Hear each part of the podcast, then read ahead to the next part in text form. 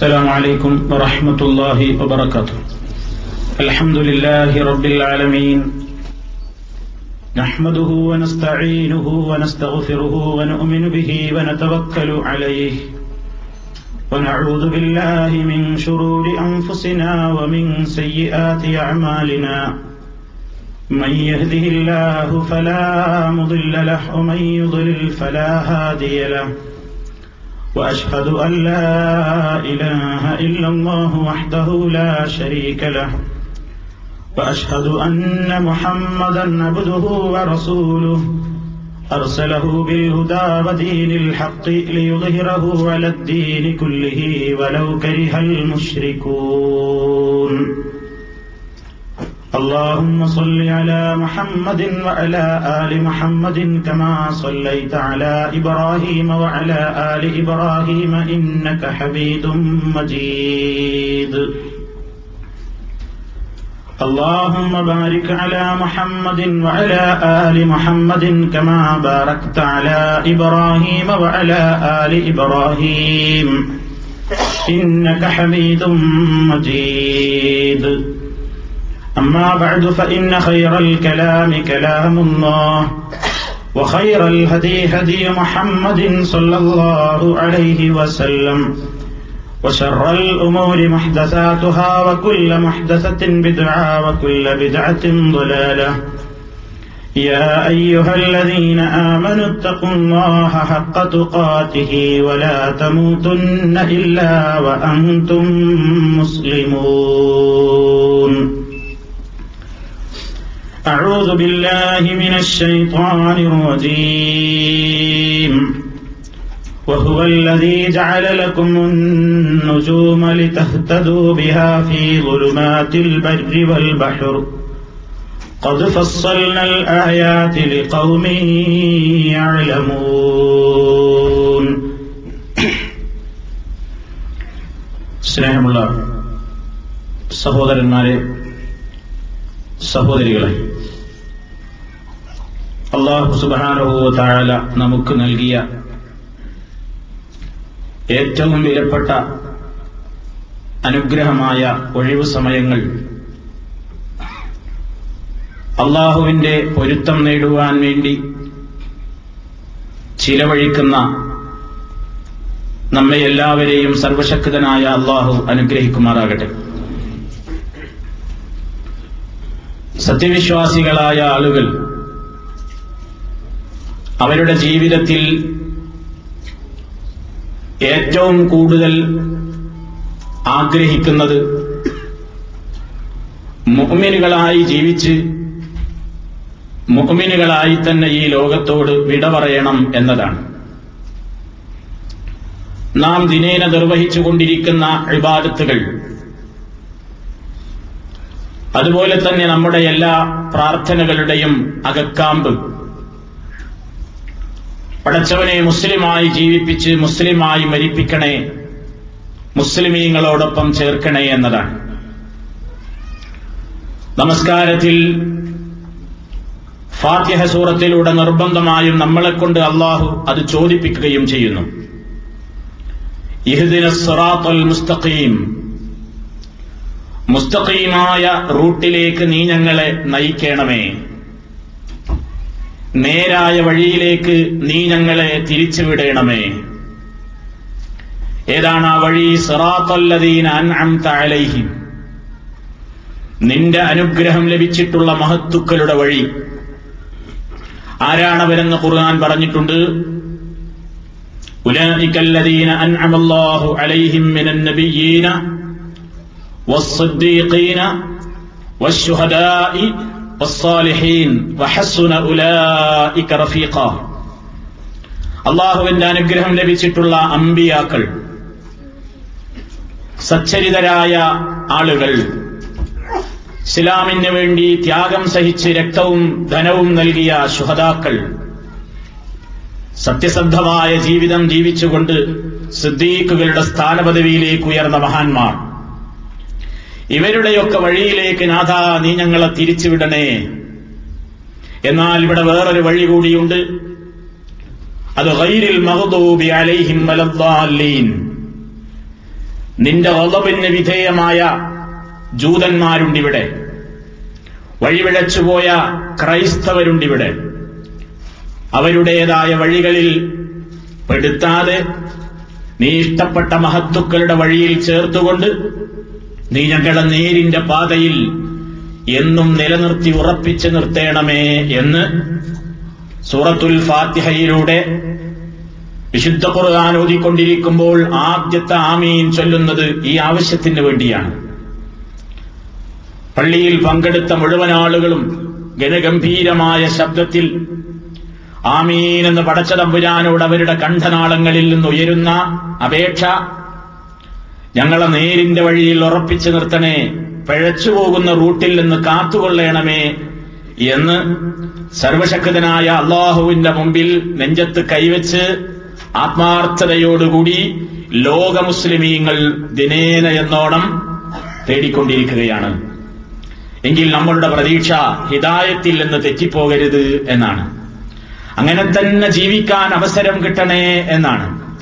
മരിക്കുമ്പോൾ ആ നിലക്ക് തന്നെ മരിക്കണേ എന്നതാണ് നമ്മുടെ പ്രാർത്ഥന. സർവശക്തനായ അല്ലാഹു നമ്മെ എല്ലാവരെയും സത്യത്തിന്റെ അഹിലുകാരിൽ ഉറപ്പിച്ചു നിർത്തി സത്യവാന്മാരോടൊപ്പം പരലോകത്ത് ഒരുമിച്ച് ചേരാനുള്ള സൗഭാഗ്യം നമുക്കെല്ലാവർക്കും പ്രദാനം ചെയ്യുമാറാകട്ടെ. പ്രിയപ്പെട്ട സുഹൃത്തുക്കളെ, നമ്മുടെ ഹിദായത്തിൽ നിന്ന് തെറ്റിപ്പോകാതിരിക്കാൻ ആദ്യം വേണ്ടത് ഈമാനാണ്. വിശ്വാസം എന്നാൽ എന്താണ്? അതിനൊരുപാട് ഘടകങ്ങളുണ്ട്. മഹാനായ നബി സല്ലല്ലാഹു അലൈഹി വസല്ലമിന്റെ മുമ്പിൽ ജിബ്രീൽ അലൈഹിസ്സലാത്തു വസ്സലാം സുന്ദരനായ ഒരു പുരുഷവേഷത്തിൽ പ്രത്യക്ഷപ്പെടുകയാണ്.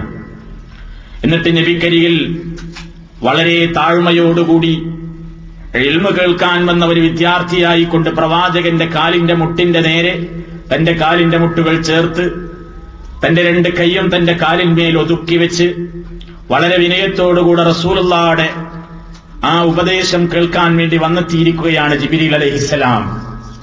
ചോദിച്ചു, എന്താണ് ഈമാൻ? വിശ്വാസം എന്നാൽ എന്താണ്? ഉടനെ നബി സല്ലല്ലാഹു അലൈഹി വസല്ലം പറഞ്ഞു, അൻ തുഅ്മിന ബില്ലാഹി വമലായികതിഹി വകുതുബിഹി വറുസുലിഹി വൽയൗമിൽ ആഖിർ വൽ ഖദരി ഖൈരിഹി വശർരിഹി മിനല്ലാഹി തആല. അല്ലാഹുവിൽ വിശ്വസിക്കലാണ്, മലക്കുകളിൽ വിശ്വസിക്കലാണ്, വേദഗ്രന്ഥങ്ങളിൽ വിശ്വസിക്കലാണ്, അമ്പിയാക്കന്മാരിൽ വിശ്വസിക്കലാണ്, പരലോകത്തിൽ വിശ്വസിക്കലാണ്, ഖദറിൽ വിശ്വസിക്കലാണ്. ഇതിൽ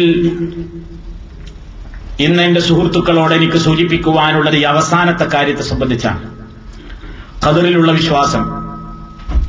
ഖദറിലുള്ള വിശ്വാസം വിശാലമായൊരു വിഷയമാണ്. അതൊരു ക്ലാസ്സിൽ പറഞ്ഞു തീർക്കേണ്ടതല്ല. ആ വശത്തിലേക്കല്ല ഞാൻ നിങ്ങളുടെ ശ്രദ്ധ ക്ഷണിക്കുന്നത്. നമ്മളൊക്കെ മുഅ്മിനുകളാണ് എന്ന് നമ്മൾ പറയുന്നു, ആഗ്രഹിക്കുന്നു, അതിനുവേണ്ടി ദുആ ചെയ്യുന്നു.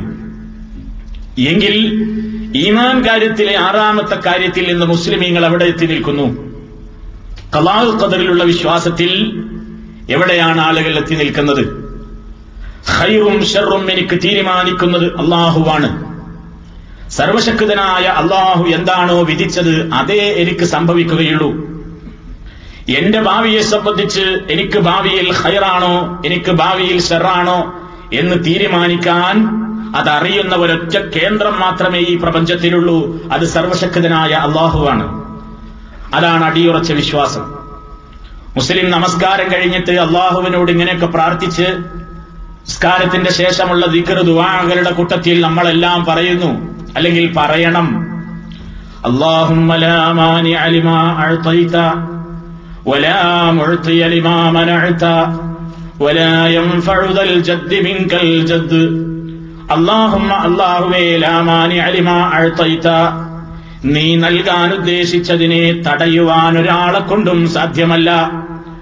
വലാ മുഅ്തിയ ലിമാ മനഅത, നീ തരേണ്ടെന്ന് വിചാരിച്ച് മുടക്കിയിട്ടുള്ള ഒന്നിനെ നൽകാനും ഇവിടെ ഒരാളെ കൊണ്ടും സാധ്യമല്ല. ഇതും മുസ്ലിമീങ്ങൾ പറയണം, പറഞ്ഞുകൊണ്ടിരിക്കുന്നു. നമ്മുടെ ഖദറിലുള്ള വിശ്വാസത്തിന്റെ ഭാഗമാണത്. എല്ലാ ഖൈറും ഷർറും നിന്റെ അടുത്ത് നിന്നാണ്. നീയാണത് വിധിക്കുന്നത്, നീയാണത് തട്ടിക്കളയുന്നത്, എല്ലാത്തിന്റെയും ഉടമ നീയാണ്. ഈ വിശ്വാസം ഇത് മനുഷ്യരിൽ നിന്ന് എത്രമാത്രം നിലനിൽക്കുന്നു? ഓരോ പ്രശ്നങ്ങൾ വരുമ്പോ മുസ്ലിം സമുദായത്തിന്റെ സ്ഥിതി എന്താണ്? മറ്റുള്ള സമുദായങ്ങളുടെ കാര്യം പോകട്ടെ, മറ്റു മതവിഭാഗങ്ങളുടെ കാര്യം പോകട്ടെ, ലാ ഇലാഹ ഇല്ലല്ലാഹ് മുഹമ്മദുർ റസൂലുള്ളാഹ് എന്ന് പലതവണ പറഞ്ഞുകൊണ്ടിരിക്കുന്ന മുസ്ലിം സ്ത്രീ പുരുഷന്മാർ ഈമാൻ കാര്യങ്ങളിലെ വളരെ പ്രധാനപ്പെട്ട ഈ ആറാമത്തെ കാര്യം എന്റെ ഖൈറും ഷെറും തീരുമാനിക്കുന്നത് അള്ളാഹുവാണ് എന്നതിൽ എത്രമാത്രം വിശ്വാസത്തിലാണ്, എത്രമാത്രം വിശ്വാസരാഹിത്യത്തിലാണ് എന്നതാണ് നമ്മൾ ചിന്തിക്കേണ്ടത്. അള്ളാഹുവിന്റെ തീരുമാനത്തെക്കുറിച്ച് തൃപ്തിപ്പെടുന്ന എത്ര ആളുകളുണ്ട്? അതാണ് തന്റെ ജീവിത വിജയത്തിന്റെയും ജീവിതത്തിൽ പരാജയം വരുന്നതിന്റെയും കേന്ദ്രം പടച്ചതമ്പുരാന്റെ തീരുമാനം മാത്രമാണ് എന്ന് വിശ്വസിക്കുന്നവരും പതറാതെ നിലനിൽക്കുന്ന ആളുകളും എത്ര പേരുണ്ട്? മനുഷ്യനെ സംബന്ധിച്ചിടത്തോളം അല്ലാഹു തആല നമ്മളോടൊക്കെ പറയുന്നു, യാ അയ്യുഹന്നാസ്, ഹേ ജനങ്ങളെ, അൻതുമുൽ ഫുഖറാഉ ഇലല്ലാഹ്, നിങ്ങളൊക്കെ അല്ലാഹുവിലേക്ക് ആവശ്യമുള്ളവരാണ്. അല്ലാഹു മാത്രമാണ് ഒരാളുടെയും ആവശ്യമില്ലാത്തവണ്ണം ഐശ്വര്യവാൻ എന്ന് അല്ലാഹു തആല പറയുന്നു. അതുപോലെ തന്നെ മനുഷ്യനോട് അല്ലാഹു തആല പറയുന്നുവെന്ന്, നിങ്ങൾ ചില കാര്യങ്ങളൊക്കെ നിങ്ങൾക്ക് ഖൈറായിട്ട് തോന്നും, പക്ഷേ അത് ഭാവിയിൽ നിങ്ങൾക്ക് ശർറായിരിക്കും. വേറെ ചില കാര്യങ്ങൾ നിങ്ങൾക്ക് ശർറായിട്ട് തോന്നുന്നുണ്ടാകും, പക്ഷേ അതുകൊണ്ടായിരിക്കും ഭാവിയിൽ നിങ്ങൾക്ക് ഖൈർ വരുന്നത്. നിങ്ങൾക്കല്ല അറിയുക, അല്ലാഹു അത്രേ അറിയുന്നവൻ. സൂറത്തുൽ ബഖറയിൽ നമുക്ക് കാണാം, അസാ അൻ തക്റഹു ശൈഅൻ വഹുവ ഖൈറുൽ ലക്കും വഅസാ അൻ തുഹിബ്ബു ശൈഅൻ വഹുവ ശർറുൽ ലക്കും വല്ലാഹു യഅലമു വഅൻതും ലാ തഅലമൂൻ. വിശ്വാസികളോട് പറയാണ്, നിങ്ങൾ ചില കാര്യങ്ങൾ ഖൈറാണ് എന്ന് നിങ്ങൾ വിചാരിക്കുന്നു, ചില കാര്യങ്ങൾ നിങ്ങൾ വെറുക്കുന്നു, ചില കാര്യങ്ങൾ നിങ്ങളുടെ ജീവിതത്തിൽ ഉണ്ടാകുമ്പോൾ നിങ്ങൾക്കതിനോട് വെറുപ്പ്, അത് വേണ്ടിയിരുന്നില്ലാന്ന് തോന്നുന്നു. പക്ഷേ വാസ്തവത്തിൽ വഹുവ ഖൈറുൽ ലക്കും, അതിന്റെ ഭാവിയിൽ അതിന്റെ അനന്തര ഫലം വെച്ച് നോക്കുമ്പോൾ നിങ്ങൾക്ക് ഇപ്പൊ ഈ ഉണ്ടായ ഷർറ് ഷർറല്ല, അത് നിങ്ങൾക്ക് ഖൈറാണ്. അതേപോലെ തന്നെ വേറെയും സംഭവിക്കാം,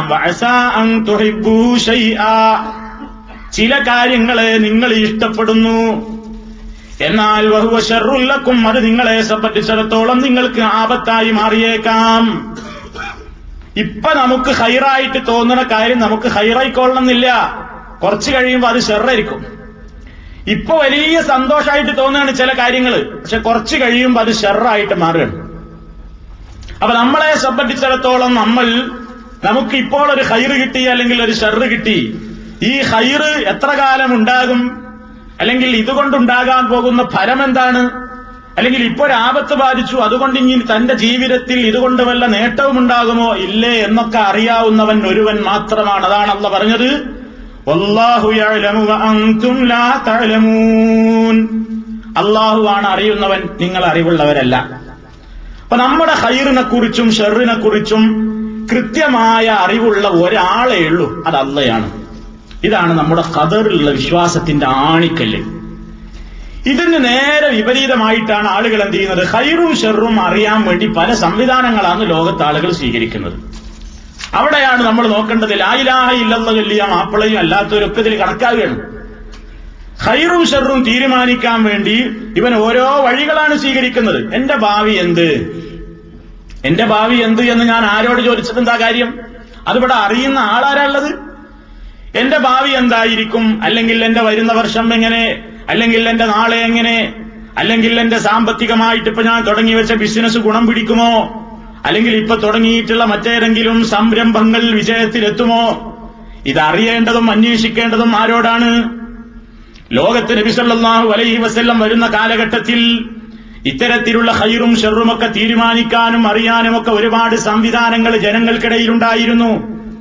പക്ഷേ ആ സംവിധാനങ്ങളെ എല്ലാം അറുത്തു മുറിച്ചുകൊണ്ട് വെട്ടിമാറ്റിക്കൊണ്ടാണ് ഇസ്ലാം കടന്നു വരുന്നത്. ചില ആൾക്കാർ ഖൈറും ഷെറും തീരുമാനിക്കാൻ വേണ്ടി എന്താ ചെയ്യുന്നത്? പുറത്തേക്കിറങ്ങുമ്പോ എന്ത് ചെയ്യുന്നു? പക്ഷിയെ പറത്തുകയാണ്. ഒരു പക്ഷിയെ പിടിച്ചിങ്ങനെയാണ് പറത്തി വിടുക.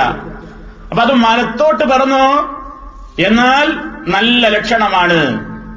ആ പക്ഷി എങ്ങാനും അതിന് തോന്നിയിട്ട് അടുത്ത ഭാഗത്തേക്കാ പറഞ്ഞതെങ്കിലോ പോയി, അറബി യാത്ര പോകൂല, യാത്രക്കിറങ്ങിയ അറബി യാത്ര ഒഴിവാക്കും.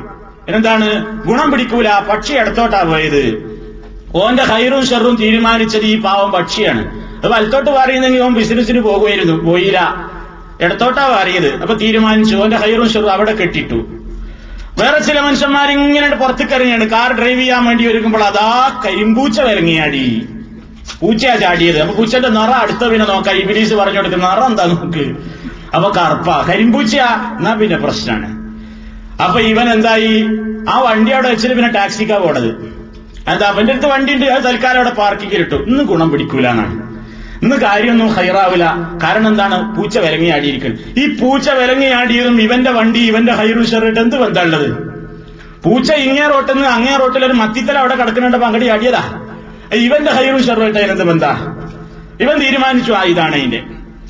വേറെ ഒരുത്തം ഇങ്ങനെ പുറത്തേക്ക് ഇറങ്ങി നോക്കുമ്പോ എന്തോ ഒരു വർത്താനം പറഞ്ഞു. അപ്പോഴാണ് ഈ ഇതുമ്മല് നിൽക്കണ ഈ ചെണ്ടല എന്താണ് പല്ലി ഗൗളി ഒപ്പരൊന്നും ഇങ്ങനെ ചിൽ ചിൽ ചിൽ ചിൽ ഇങ്ങനെ ശബ്ദം പറഞ്ഞു. അപ്പൊ നമ്മളമ്മമാര് പെണ്ണുങ്ങൾ പറയണത് ആ മോൻ പറഞ്ഞത് ഹക്കാണ്, മൂപ്പരവിടെ സർട്ടിഫൈ ചെയ്തിരിക്കുന്നു, ആ ഗൗളി ഗൗളി അവിടെ സർട്ടിഫിക്കറ്റ് ചെയ്തു. വേറെ ചില ആൾക്കാർക്ക് ഇങ്ങനെ വീട്ടിൽ ഇങ്ങനെ ഇരുന്ന് ഒരു പക്ഷിയുടെ ശബ്ദം കേട്ടൂടാ, ചില പക്ഷികളുടെ ശബ്ദം കേട്ടൂടാ, അത് അതിന്റെ ഇണയെ തേടിയിട്ട് രാത്രിയിൽ മാവൻകൊമ്പത്തിരുന്നിട്ട് ഇങ്ങനെ മൂളാണ്. അപ്പോ മാപ്പിള വ്യാഖ്യാനിച്ചുകൊണ്ട് പോകുക പോകുക എന്നാണ് പറയേണ്ടത്. ആ പക്ഷിയെ കല്ലെടുത്തെറിഞ്ഞു ഹു അല്ലാഹ അല്ലാന്നൊക്കെ പറഞ്ഞിട്ട് എറിഞ്ഞു ഓടിക്കുകയാണ്. എന്താണ് കുറ്റിച്ചൂള എന്ന് പറയും ഞങ്ങൾ മലപ്പുറം ജില്ലയിൽ. വേറെ ചില സ്ഥലത്ത് മൂങ്ങ കൂമൻ എന്നൊക്കെ പറയും. വേറെ പല സ്ഥലത്ത് പല പേരിൽ പറയും. എന്തായാലും ഈ ജന്തു രാത്രിയിൽ ഇതിന്റെ ഇണയെ ആകർഷിക്കാൻ വേണ്ടി ഒരു ശബ്ദം പുറപ്പെടുവിക്കുന്നത് ഇവന്റെ ഹൈറും ഷെറുമായിട്ട് എന്ത് ബന്ധമുള്ളത്? അത് കണ്ടൂടാ. വേറെ ചില ആൾക്കാർ കൈ ഇങ്ങനെ ചൊറിഞ്ഞാൽ മതി. എന്തപ്പൊന്ന് കൈയിന്റെ ഉള്ളനാടി ഇങ്ങനെ വല്ലാതെ ചൊറിയണ്, പണം കിട്ടാനാടാ വേറൊരുത്തൻ ഇങ്ങനെ പറഞ്ഞു കൊടുക്കുക. വേറൊരു ചങ്ങാതിക്ക് എന്തോ ശാരീരികമായൊരു ചെറിയൊരു പ്രോബ്ലം ഉള്ളതുകൊണ്ട് അവന്റെ കണ്ണിങ്ങനെ തുള്ളുകയാണ്. കണ്ണിങ്ങനെ തുള്ളുമ്പോ വേറൊരുത്തന്റെ തഴബീർ വ്യാഖ്യാനം എന്താ? ഇഷ്ടപ്പെട്ട ആരെയോ ഉടനെ കാണാനിരിക്കുന്നു, നല്ലോണം പ്രാർത്ഥിച്ചടാ ടിക്കറ്റ് ഉടനെ ശരിയാവും, നാട്ടിൽ പോകാൻ പറ്റുന്ന തോന്നുന്നത്. ഇവന്റെ ഹൈറും ഷെറും അങ്ങനെയാണ്. ഇങ്ങനെ ഓരോരുത്തരും മൂങ്ങന്റെ ശബ്ദവും കുറ്റിച്ചൂളാന്റെ കൂക്കലും അതുപോലെ തന്നെ ഓരോരുത്തരും വീട്ടിൽ ഇങ്ങനെ ഒരു പുൽച്ചാടി എന്ന സാധനം ഇങ്ങനെ വന്നാൽ മതി. ഒരു പച്ചപ്പുൽപ്പൊത്ത് തന്നെ നമ്മുടെ നാട്ടിൽ അതിങ്ങനെ വന്നിട്ട് ശരീരത്തിൽ ഇരുന്നാൽ പറയും ആ മമ്പർത്തുക്കളുടെ നേർച്ച കൊടുത്തിട്ടില്ലല്ലേ, മൂപ്പര് നേർച്ച പിരിവേരനാണ്, ആ വിവരം അറിയിക്കാൻ വേണ്ടി വന്നതാണ്, കടബാധ്യതയുള്ളത് ഇവിടെ ബാക്കിയുണ്ട് എന്നറിയിക്കാൻ വേണ്ടിയാ മൂപ്പര വരവ്. അതിനിടയ്ക്ക് ഇങ്ങനെ വിരിപ്പിൽ ഇങ്ങനെ കാണാൻ നമ്മുടെ നാട്ടിൽ പറയും മണ്ണട്ട എന്ന് പറയുന്ന ഒരു സാധനം ഉണ്ട്, ഇങ്ങനെ ഒരു അട്ട ഒരു സാധനം അതിങ്ങനെ ഇങ്ങനെ ആ അപ്പപ്പറകത് അത് വിരിപ്പിൽ കണ്ടോ എന്നാ ഷെറാണ്. എന്തേ മയ്യത്തും വെള്ളം കുടിച്ചിട്ടേ മൂപ്പര് പൊരിന്ന് ഇറങ്ങുള്ളൂ എന്നാണ്. എന്ന് പറഞ്ഞാൽ എന്റെ മയ്യത്ത് കുളിപ്പിച്ച വെള്ളം കുടിച്ചിട്ടാ മൂപ്പര് പോവുള്ളൂ. ഇങ്ങനെ ഓരോന്നും ഇതൊക്കെ ആരുടേതാണെന്നറിയോ? ഹിന്ദുവിന്റെയും മറ്റുള്ളവന്റെ വർത്താനമൊന്നുമല്ല. ലാ ഇലാഹ ഇല്ലല്ലാഹ് എന്ന് താരാട്ട് കേട്ട് വളർത്തപ്പെട്ട, ലാ ഇലാഹ ഇല്ലല്ലാഹ് മുലപ്പാലിലൂടെ പകർന്നു കൊടുക്കപ്പെട്ട മാപ്പിള വളർന്നു വലുതായിട്ട് അവൻ കേൾക്കുകയും പറയുകയും ഒക്കെ ചെയ്യുന്ന ധാരണകളാണ്. ഖൈറും ഷെറും തീരുമാനിക്കുന്നത് അല്ലയല്ല, ഇങ്ങനെ ഓരോരുത്തരെ ഓരോ സാധനങ്ങളാണ്. അതിനുവേണ്ടിയാണ് ഓരോ കാര്യങ്ങൾ ചെയ്യുന്നത്. മഹാനായ നബി സല്ലല്ലാഹു അലൈഹി വസല്ലം പ്രവാചകന്റെ കാലഘട്ടത്തിൽ ഇങ്ങനെയുള്ള ഈ സമ്പ്രദായങ്ങളൊക്കെ അവിടെ നിർത്തും. പറഞ്ഞില്ലേ ചില ആൾക്കാർക്ക് പുറത്തേക്കിട്ട് ഇറങ്ങിയാൽ രാവിലെ ഇറങ്ങിയിട്ട് ആരനെ കണ്ടത് ഒരു പാവം മനുഷ്യൻ കാലി കൊട്ടയും കൊണ്ട് പോവുകയാണെങ്കിൽ അവനെ വെറുതെ വിടൂ? നമ്മള് കണ്ടോ എരപ്പൻ രാവിലെ തന്നെ കണ്ടതോനെ കാലിക്കൊട്ട എന്ന് ഇന്റെ കാലിയൊക്കെ കാര്യ കാലിച്ചാക്കേട്ട് പോകാൻ പാടില്ല. മാപ്പിള മരിച്ചൊരു പെണ്ണിനെ കാണാൻ പാടില്ല. മാപ്പിള മരിച്ചൊരു വിധവനെ കണ്ടതെങ്കിലോ അയ്യോ നട്ടശൂന്യം പിടിച്ച് പെണ്ണിനെ എന്ന് കണ്ടതോ പണ്ടേ മാപ്പിള മരിച്ചാണ്, ആകെ ശകുനം പിടിച്ചിരിക്കണം, ഇന്ന് കാര്യമൊന്നും നന്നാവില്ല. എന്തെല്ലാം ദുൽമുകളാണ് നാട്ടിൻപുറങ്ങളിൽ ലാ ഇലാഹ ഇല്ലല്ലാഹ് ചൊല്ലിയ മാപ്പിളമാര് ചെയ്തു കൂട്ടുന്ന ദുൽമുകൾ. ഇതിനൊക്കെ ഫത്വയും റെഡിയാണ് മൗലിയന്മാരുടെ ഭാഗത്ത് നിന്ന്. ആ മൗലിയ എന്തിനങ്ങൾ അതൊക്കെ പറയണം? അതൊക്കെ വിവരമില്ലാത്ത ആൾക്കാർ ചെയ്യണല്ലേ. വിവരമുള്ള മൗലിയന്മാരെന്നാ പറഞ്ഞു കൊടുക്കണ്ടേ? മൗലിയന്മാർ അതിനൊപ്പിച്ചിങ്ങനെ ആ ചന്ദ്രൻ ഇന്ന ഭാഗത്ത് വന്നാ ഇന്നതുണ്ട്, മറ്റൊരു ഈ ഭാഗത്ത് വന്നാ ഇന്നതുണ്ട്. അല്ലാഹു സുബ്ഹാനഹു വ തആല നിശ്ചയിച്ചു തന്ന കാര്യങ്ങളല്ലാത്ത ഓരോ കാര്യങ്ങളും കാരണങ്ങളും എടുത്തിട്ടിട്ട് ഈ സമുദായത്തിന്റെ പണത്തോടൊപ്പം ഈമാനും പോക്കറ്റടിക്കുന്ന പ്രവണത വർദ്ധിച്ചു വരികയാണ്. നാടൊട്ടാകെ വളർന്ന് പന്തലിച്ചുകൊണ്ടിരിക്കുന്ന ജിന്നുമ്മമാരുടെ കേന്ദ്രങ്ങളും വ്യാജസിദ്ധന്മാരുടെ ദർഗകളും മക്കാമുകളും ആശ്രമങ്ങളും പർണശാലകളും എല്ലാം ഇതിന്റെ ഇരകളാണ്. വലയിച്ചിങ്ങനെ കാത്തിരിക്കുകയാണ് ഏതാതിൽ കുടുങ്ങ. ഗൾഫാരം വന്നാൽ വലിയ സന്തോഷമാണ്, അവന്റെ അടുത്തുള്ളതൊക്കെ ഊറ്റിപ്പിരിച്ചവൻ അവിടെ കൊണ്ടു കൊടുക്കും. അപ്പൊ നമ്മളാണ് ഏറ്റവും കൂടുതൽ അന്ധവിശ്വാസങ്ങളുടെ ഇര എന്നാണ് ഞാൻ പറഞ്ഞു വരുന്നത്. അതിനെന്ത് ചെയ്യണം? നമ്മുടെ ഈമാൻ ഉറപ്പിക്കണം. നബി സല്ലല്ലാഹു അലൈഹി വസല്ലമിന്റെ കാലഘട്ടത്തിൽ ഇങ്ങനെ ചില ചങ്ങായിമാരുണ്ടായിരുന്നു. മഷിനോട്ടത്തിന്റെ ആളുകളും അതുപോലെ തന്നെ ഇങ്ങനെ പ്രവചിച്ചുകൊണ്ട് കവടി നിരത്തിയിട്ടൊക്കെ അഭിപ്രായം പറയുന്ന ആളുകളും അതുപോലെ തന്നെ പല കാര്യങ്ങളെക്കുറിച്ചും കളഞ്ഞുപോയ വസ്തുക്കൾ എവിടെയാണ് പറഞ്ഞു കൊടുക്കുന്ന ആളുകളും അതിന്റേതായ പല ഹൈറും ഷെറൊക്കെ തീരുമാനിക്കാൻ ഓരോ ജ്യോത്സ്യന്മാരൊക്കെ ഉണ്ടായിരുന്നു. അപ്പൊ നബി സല്ലല്ലാഹു അലൈഹി വസല്ലം പറഞ്ഞു അത് പോകരുത് എന്ന് മാത്രമല്ല, മൻ അതാ അർറാഫൻ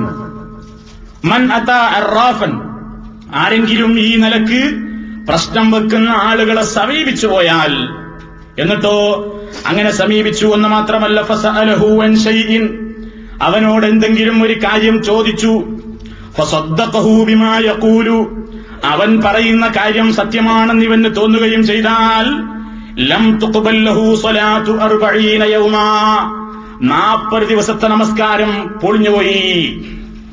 ഒരൊറ്റ പോക്കിന് 40 ദിവസത്തെ നിസ്കാരം പോയി എന്നാണ്. 4×20 200 വഖത്ത് നിസ്കാരം. 200 വഖത്ത് നിസ്കരിച്ചത് വെള്ളത്തിലായി. എന്തിന്? ഒരുത്തന്റെ പടി പോയി ഇരുന്നിട്ടൊന്ന് ചോദിച്ചാൽ മതി, എന്തെങ്കിലും ഒരു വിഷയം ഒന്ന് ചോദിച്ച് ഓനത് പറഞ്ഞ് ഇവനത് തൃപ്തിയായി സന്തോഷായി, എന്നാ പിടിച്ചോ കൈമടക്കുമെന്ന് പറഞ്ഞു ഇവൻ കൊടുത്തു പോരൊന്നും വേണ്ട. സദ്ദഖഹു, അതവൻ അംഗീകരിച്ചു കഴിഞ്ഞാൽ തന്നെ അവൻ എന്തായി? അവന്റെ നിസ്കാരം ഫസാദായി പോയി. വേറൊരു ഹദീസിൽ കാണാം, മന്നതാ കാഹിനൻ, ആരെങ്കിലും ഇതുപോലെയുള്ള ജ്യോത്സ്യന്മാരെ സമീപിച്ചാൽ, ജ്യോത്സ്യൻ എന്ന് പറയുമ്പോൾ നമ്മൾ വിചാരിക്കേണ്ട അത് ഹിന്ദുക്കളെ കാര്യമോലി പറയുന്നത്, ഇസ്ലാമിൽ ഇങ്ങനെ വർഗീയതല്ല. ആര് ചെയ്താലും തെറ്റ്, ഏത് ചെയ്താലും തെറ്റെന്നാണ്. ജ്യോത്സ്യ എന്ന് പേര് പറഞ്ഞാലും വിരോധമല്ല, തങ്ങൾ എന്ന് പറഞ്ഞാലും വിരോധമല്ല, ആത്മീയ നേതാവ് ചമഞ്ഞിരുന്നാലും വിരോധമല്ല. ആര് ചെയ്താലും ഈ നിലക്കുള്ള പ്രവർത്തനങ്ങൾ ആരുടെ ഭാഗത്ത് നിന്നുണ്ടായാലും, എന്നിട്ട് ഫസദ്ദഖഹു ബിമാ യഖൂലു, അയാളോട് ഇങ്ങനെ ഭാവിയെ സംബന്ധിച്ച് ചോദിച്ചറിയുകയും അയാൾ പറഞ്ഞ പ്രവചനത്തെ അംഗീകരിച്ചു കൊണ്ടുപോരുകയും ചെയ്താൽ, ഫഖദ് കഫറ ബിമാ ഉൻസില അലാ മുഹമ്മദിൻ സല്ലല്ലാഹു അലൈഹി വസല്ലം, അല്ലാഹുവിന്റെ റസൂലിനെ അവതരിപ്പിച്ചു കൊടുത്തിട്ടുള്ളതിൽ അവൻ അവിശ്വസിച്ചു പോയിരിക്കുന്നു. ഇസ്ലാമിൽ അവിശ്വസിക്കാൻ മാത്രം, കാഫിർ കുഫിരിയത്തിലേക്ക് എത്തിപ്പെടാൻ മാത്രം ഗൗരവമുള്ള പ്രവർത്തനാണ് എന്ത്? ഈ പ്രവചനം നടത്തുന്ന ആളുകളെ സമീപിക്കൽ. ഇപ്പൊ നാട്ടിൽ വലിയൊരു ചർച്ചയാണ്. ഒരു പാവം ജനപ്രതിനിധി പറഞ്ഞു, എന്ത്? ഇന്ന ആള് ആത്മീയ നേതാവെന്നല്ല, ഞങ്ങളുടെ പൊളിറ്റിക് നേതാവാണ്, ഞങ്ങളുടെ രാഷ്ട്രീയ നേതാവാണ് അദ്ദേഹം, അദ്ദേഹം ഞങ്ങളുടെ ആത്മീയ നേതാവെന്നല്ല. അതിനിപ്പോ എന്തൊക്കെയാണ് ഇപ്പൊ നാട്ടിൽ കുത്തും പാളി എടുത്തിരിക്കുന്ന ഓരോരുത്തര്? എന്താണ് കുതുകുലപ്പ നാട്ടില്? അയാൾ മാപ്പ് പറയണം, അയാൾ പൊതുജനങ്ങളുടെ മുമ്പിൽ പരസ്യമായി മാപ്പ് പറയണം. ഇത് നിങ്ങൾ പറയുമ്പോൾ ഒരു കാര്യം മനസ്സിലാക്കണം കേട്ടോ, നമ്മൾ രാഷ്ട്രീയം പറയല്ല, ഇത് മതവുമായിട്ട് ബന്ധമുള്ളൊരു വിഷയം പറയണം. എന്ത്? ഒരു MLA അയാൾ പറഞ്ഞു വേറെ നേതാവിനെ കുറിച്ച്, അയാൾ ഞങ്ങളുടെ പാർട്ടിയുടെ നേതാവാണ്, ആത്മീയ നേതാവല്ല. യക്കോബായ സുറിയാനി വിഭാഗത്തിലൊക്കെയുള്ള മെത്രാപോലീത്തമാരെ പോലെ, പാത്രിയാർക്കീസ് ബാവമാരെ പോലെ അതുപോലെയുള്ള ഒരു ആത്മീയ നേതാവല്ല. കാരണം അവരുടെയൊക്കെ നേതാക്കന്മാർ പറഞ്ഞാൽ അത് ഇസ്ലാമിൽ, അവരുടെയൊക്കെ മതത്തിൽ എന്താണ്? അത് അവർക്ക് വേദമാണ്. സാധാരണ നമ്മൾ പറയാറുണ്ട്, കത്തനാര് പറഞ്ഞാൽ ക്രിസ്ത്യാനിക്ക് വേദം, പള്ളിയിലെ അച്ഛൻ പൊർത്തു എന്ന് പറഞ്ഞാൽ പൊർത്തു, അങ്ങനെയാണ്. കുമ്പസാരം കേട്ടിട്ടില്ലേ? കുമ്പസാരത്തിന് പോയിട്ട് ഇങ്ങനെ ഇരുന്ന് കൊടുത്താൽ അച്ഛോ എന്നൊരു ചെയ്തു, ആ മോനെ പൊർത്തു എന്ന് പറഞ്ഞാൽ എന്താ? ആ പൊർത്തു. ഇസ്ലാമിൽ അങ്ങനെ പാപം പൊറുക്കാൻ ഒരു നേതാവില്ല. ഇസ്ലാമിൽ മനുഷ്യൻ തെറ്റ് ചെയ്താൽ അത് സ്വകാര്യമായ ഒരു അച്ഛന്റെ മുമ്പിലല്ല പറയേണ്ടത്, അത് അള്ളാഹുവിന്റെ മുമ്പിലാണ്. അതുപോലെ തന്നെ ഒരു വിഷയത്തിൽ ഒരാളൊരു അഭിപ്രായം പറഞ്ഞാൽ അത് ചോദ്യം ചെയ്യപ്പെടാത്ത വിധം അംഗീകരിക്കേണ്ടുന്ന ഒരൊറ്റ ആത്മീയ നേതാവേ മുസ്ലിമീങ്ങൾക്കുള്ളൂ, അത് മഹാനായ മുഹമ്മദ് മുസ്തഫ സല്ലല്ലാഹു അലൈഹി വസല്ലം മാത്രമാണ്. ചോദ്യം ചെയ്യപ്പെടാതെ എന്തു പറഞ്ഞാലും നബിയെ ഞങ്ങൾ അംഗീകരിക്കും എന്ന് പറയാൻ മാത്രം മുസ്ലിമീങ്ങൾ വിശ്വസിക്കുന്നത്, ലാ ഇലാഹ ഇല്ലല്ലാഹയുടെ കൂടെ തന്നെ നമ്മൾ പറയുന്നു മുഹമ്മദുർ റസൂലുള്ളാഹ്, മുഹമ്മദ് അല്ലാഹുവിന്റെ റസൂലാണ്. എന്താണ് ആ പറയുന്നതിന്റെ അർത്ഥം? വേറെ ഒരാളുടെ പേരും നമ്മൾ പറയുന്നില്ല, നമ്മുടെ ബാങ്ക് വിളികളിൽ മുഹമ്മദുർ റസൂലുള്ളാഹ് എന്നേ പറയുന്നുള്ളൂ, വേറൊരാളുടെ പേരും പറയില്ല. കാരണം നമുക്കങ്ങനെ വേറൊരാളുടെ പേര് പറയല്ല. അങ്ങനെ പലരുടെയും പേര് പറയാൻ ഇഷ്ടപ്പെടുന്ന ആളുകൾ ലോകത്തുണ്ട്, അവരവരുടെ ബാങ്കിൽ അങ്ങനെ തിരിമറിയും നടത്തിയിട്ടുണ്ട്. നിങ്ങൾ കേൾക്കുന്നില്ലേ ചില കേന്ദ്രങ്ങളിലെ പള്ളികളിൽ നിന്നുള്ള ബാങ്ക്? അശ്ഹദു അല്ലാ ഇലാഹ ഇല്ലല്ലാഹ്, അശ്ഹദു അന്ന മുഹമ്മദർ റസൂലുള്ളാഹ്, അശ്ഹദു അന്ന അലിയൻ വലിയുള്ളാഹ് വ വസിയ്യു റസൂലില്ലാഹ്. ഇതിങ്ങനെ ഒരു ബാങ്കില്ലേ ലോകത്ത് നടക്കുന്നത്? ഉണ്ട്. അത് അത്തരം പള്ളികൾ എന്ന് നോക്കുന്നു. കാരണം അവർ പറയുന്ന അവർക്ക് അങ്ങനെ ഒരാളും കൂടി ഉണ്ട്, ചോദ്യം ചെയ്യപ്പെടാത്ത ഒരാള്. മുസ്ലിമീങ്ങളെ സംബന്ധിച്ചിടത്തോളം, അഹ്ലുസുന്നത്ത് വൽ ജമാഅത്തിനെ സംബന്ധിച്ചിടത്തോളം, ആത്മീയ നേതാവായി മഹാനായ മുഹമ്മദ് മുസ്തഫ സല്ലല്ലാഹു അലൈഹി വസല്ലം തങ്ങൾ മാത്രമല്ല. അപ്പൊ നമ്മുടെ നാട്ടിൽ ഇപ്പോൾ ഒരു വിവാദം വന്നപ്പോ ആത്മീയ നേതാവാണോ അല്ലേ എന്ന ചർച്ച വന്നപ്പോ നമ്മൾ മനസ്സിലാക്കുക, എന്ത്? ഏത് പാർട്ടിക്കാരനാണെങ്കിലും ഉറച്ചു വിശ്വസിച്ചോ, ഇത് ആത്മീയ നേതാവായിട്ട് നമുക്ക് മുഹമ്മദ് മുസ്തഫ സല്ലല്ലാഹു അലൈഹി വസല്ലം മാത്രമേ ഉള്ളൂ. വേറുള്ളവരൊക്കെ വാക്കിൽ തള്ളേണ്ടതും കൊള്ളേണ്ടതും ഉണ്ടാകും. ശരിയായ വിശ്വാസമുള്ള ആൾക്കാരാണെങ്കിൽ പോലും. എന്നാ ഈ പറയപ്പെട്ട ആൾക്കാരോ ഇവരിതൊക്കെ പ്രവചിച്ചുകൊണ്ട് നടക്കുന്ന ആളുകളാണ്. അവരെ ആളുകൾ സമീപിക്കുന്നു എന്താണ്? ഇങ്ങനെ ഓരോ പ്രശ്നങ്ങൾക്ക് പരിഹാരമാണ്. ഭാവി അറിയാൻ, അവരുടേതായ പ്രയാസങ്ങളെക്കുറിച്ച് പരാതിപ്പെടാൻ. നബി സല്ലല്ലാഹു അലൈഹി വസല്ലം പറഞ്ഞു, നിന്റെ ഭാവി അറിയാൻ, നിന്റെ ഖൈറും ഷർറും തീരുമാനിക്കാൻ അള്ളാഹു മാത്രമാണെന്ന വിശ്വാസമാണ് ഖദറിലെ വിശ്വാസം. അൻ തുഅ്മിന ബിൽ ഖദരി, ഖദറിൽ നീ വിശ്വസിക്കണം.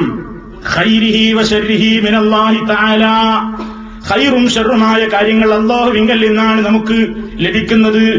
അത് നീക്കിത്തരാൻ വേണ്ടി അള്ളാഹുവിനോടാണ് നമ്മൾ തേടേണ്ടത്.